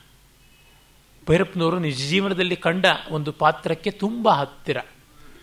ಹಾಗೆ ಆವರಣದಲ್ಲಿ ಅತ್ಯಂತ ನೀಚವಾದಂಥ ಒಂದು ಪಾತ್ರ ಬರುತ್ತೆ. ಅದು ಭೈರಪ್ಪನವರು ಪ್ರಾಯಶಃ ನಿಜ ಜೀವನದಲ್ಲಿ ಸಾಕಷ್ಟು ಕಂಡಿರತಕ್ಕಂಥದ್ದು ನಾವು ಈಗಲೂ ಕಾಣ್ತಾ ಇರತಕ್ಕಂಥ ಪಾತ್ರ. ಧರ್ಮಶ್ರೀಯ ಆ ಶಂಕರ ಪಾತ್ರ ಈಗಲೂ ನಮ್ಮ ಕಣ್ಣೆದುರಿಗೆ ಕಾಣುವಂಥ ಪಾತ್ರವೇ ಆಗಿದೆ. ಕಾಣ್ತಾರೆ ಪುಣ್ಯವಶಾತ್ ನಮಗೆ. ಆದರೆ ನಮ್ಮ ದುರ್ದೈವ ವಶಾತ್ ಆವರಣದ ಪಾತ್ರ ಈಗಲೂ ಕಾಣ್ತಾ ಇದೆ, ಕೆಣಕ್ತಾ ಇದೆ ಶಾಸ್ತ್ರಿ ನಮ್ಮನ್ನು. ಹೀಗೆ ಕೆಲವು ಸಾಮ್ಯಗಳು ಇವೆ. ಆದರೆ ಈ ಸಾಮ್ಯ ವೈಷಮ್ಯಗಳಷ್ಟರಿಂದಲೇ ನಾವು ತೀರ್ಮಾನಕ್ಕೆ ಬರುವಂಥದ್ದಲ್ಲ. ಧರ್ಮಶ್ರೀಯನ್ನು ಅವರು ಆನಂದ ಕುಮಾರಸ್ವಾಮಿಯವರ ಅತ್ಯದ್ಭುತವಾದ ಕೃತಿಗಳ ವ್ಯಾಸಂಗದಿಂದ ಭಾರತೀಯತೆ ಏನು ಅನ್ನೋದನ್ನು ಕಂಡುಕೊಂಡು ಆ ಸ್ಫೂರ್ತಿಯಿಂದ ಬರೆದು ಅದನ್ನು ಅವರಿಗೆ ಅರ್ಪಣೆ ಮಾಡಿದ್ದಾರೆ. ಭೈರಪ್ಪನವರು, ಆನಂದ ಕುಮಾರಸ್ವಾಮಿಯವರ ಬಗ್ಗೆ ಅಷ್ಟು ಭಕ್ತಿ ನಿರ್ಭರರಾಗಿ ಮಾಡಿದ್ದಾರೆ. ಅವರು ತಮ್ಮನ್ನು ತಾವೇ ಭಾರತೀಯತೆಯನ್ನು ಡಿಸ್ಕವರಿ ಮಾಡಿಕೊಂಡಂತೆ. ಈ ಆವರಣವನ್ನು ಪ್ರಾಯಶಃ ಅವರು ಸೀತಾರಾಮ್ ಗೋಯಲ್ ಮತ್ತು ರಾಮಸ್ವರೂಪ್ ಈ ರೀತಿಯಾದಂಥ ಯಾವ ಸಂಶೋಧಕರಿದ್ದಾರೆ, ಅವರ ಗ್ರಂಥಗಳನ್ನು ಓದಿ ವಿಶೇಷವಾಗಿ ಅವರ ಗ್ರಂಥ ಆವರಣದಲ್ಲಿರ್ತಕ್ಕಂಥ ಗ್ರಂಥರುಣ ಬಿಬ್ಲಿಯೋಗ್ರಫಿ ನೋಡಿದ್ರೆ ಗೊತ್ತಾಗುತ್ತೆ ಯಾವ ರೀತಿಯಾಗಿ ವ್ಯಕ್ತಿಗಳಿಂದ ಪರಿಣಾಮಗೊಂಡಿದ್ದಾರೆ ಅಂತನ್ನುವಂಥದ್ದು. ಮೊದಲಿಂದಲೂ ಅವರಿಗೆ ಆ ಚಿಂತನೆ ಇದ್ದದ್ದು ಹೌದಾದರೂ ಇದಕ್ಕಾಗಿ ವಿಶೇಷ ಅಧ್ಯಯನ ಮಾಡಿದ್ದು. ಮತ್ತು ಎರಡಕ್ಕೂ ವಿಸ್ತಾರವಾದ ಪ್ರಸ್ತಾವನೆ ಬರೆದಿದ್ದಾರೆ. ಧರ್ಮಶ್ರೀಯಲ್ಲಿ ಸಾಕಷ್ಟು ವಿಸ್ತಾರವಾದ ಪ್ರಸ್ತಾವನೆ ಇದೆ. ಅದು ಆನಂದ ಕುಮಾರಸ್ವಾಮಿಯವರ ವ್ಯಕ್ತಿ ವಿಶೇಷವನ್ನು ತಿಳಿಸ್ತಕ್ಕಂಥದ್ದು, ಭಾರತೀಯ ಮೌಲ್ಯದ ನೆಲೆ ಎಂಥದ್ದು ಅಂತ ಹೇಳುವಂಥದ್ದು.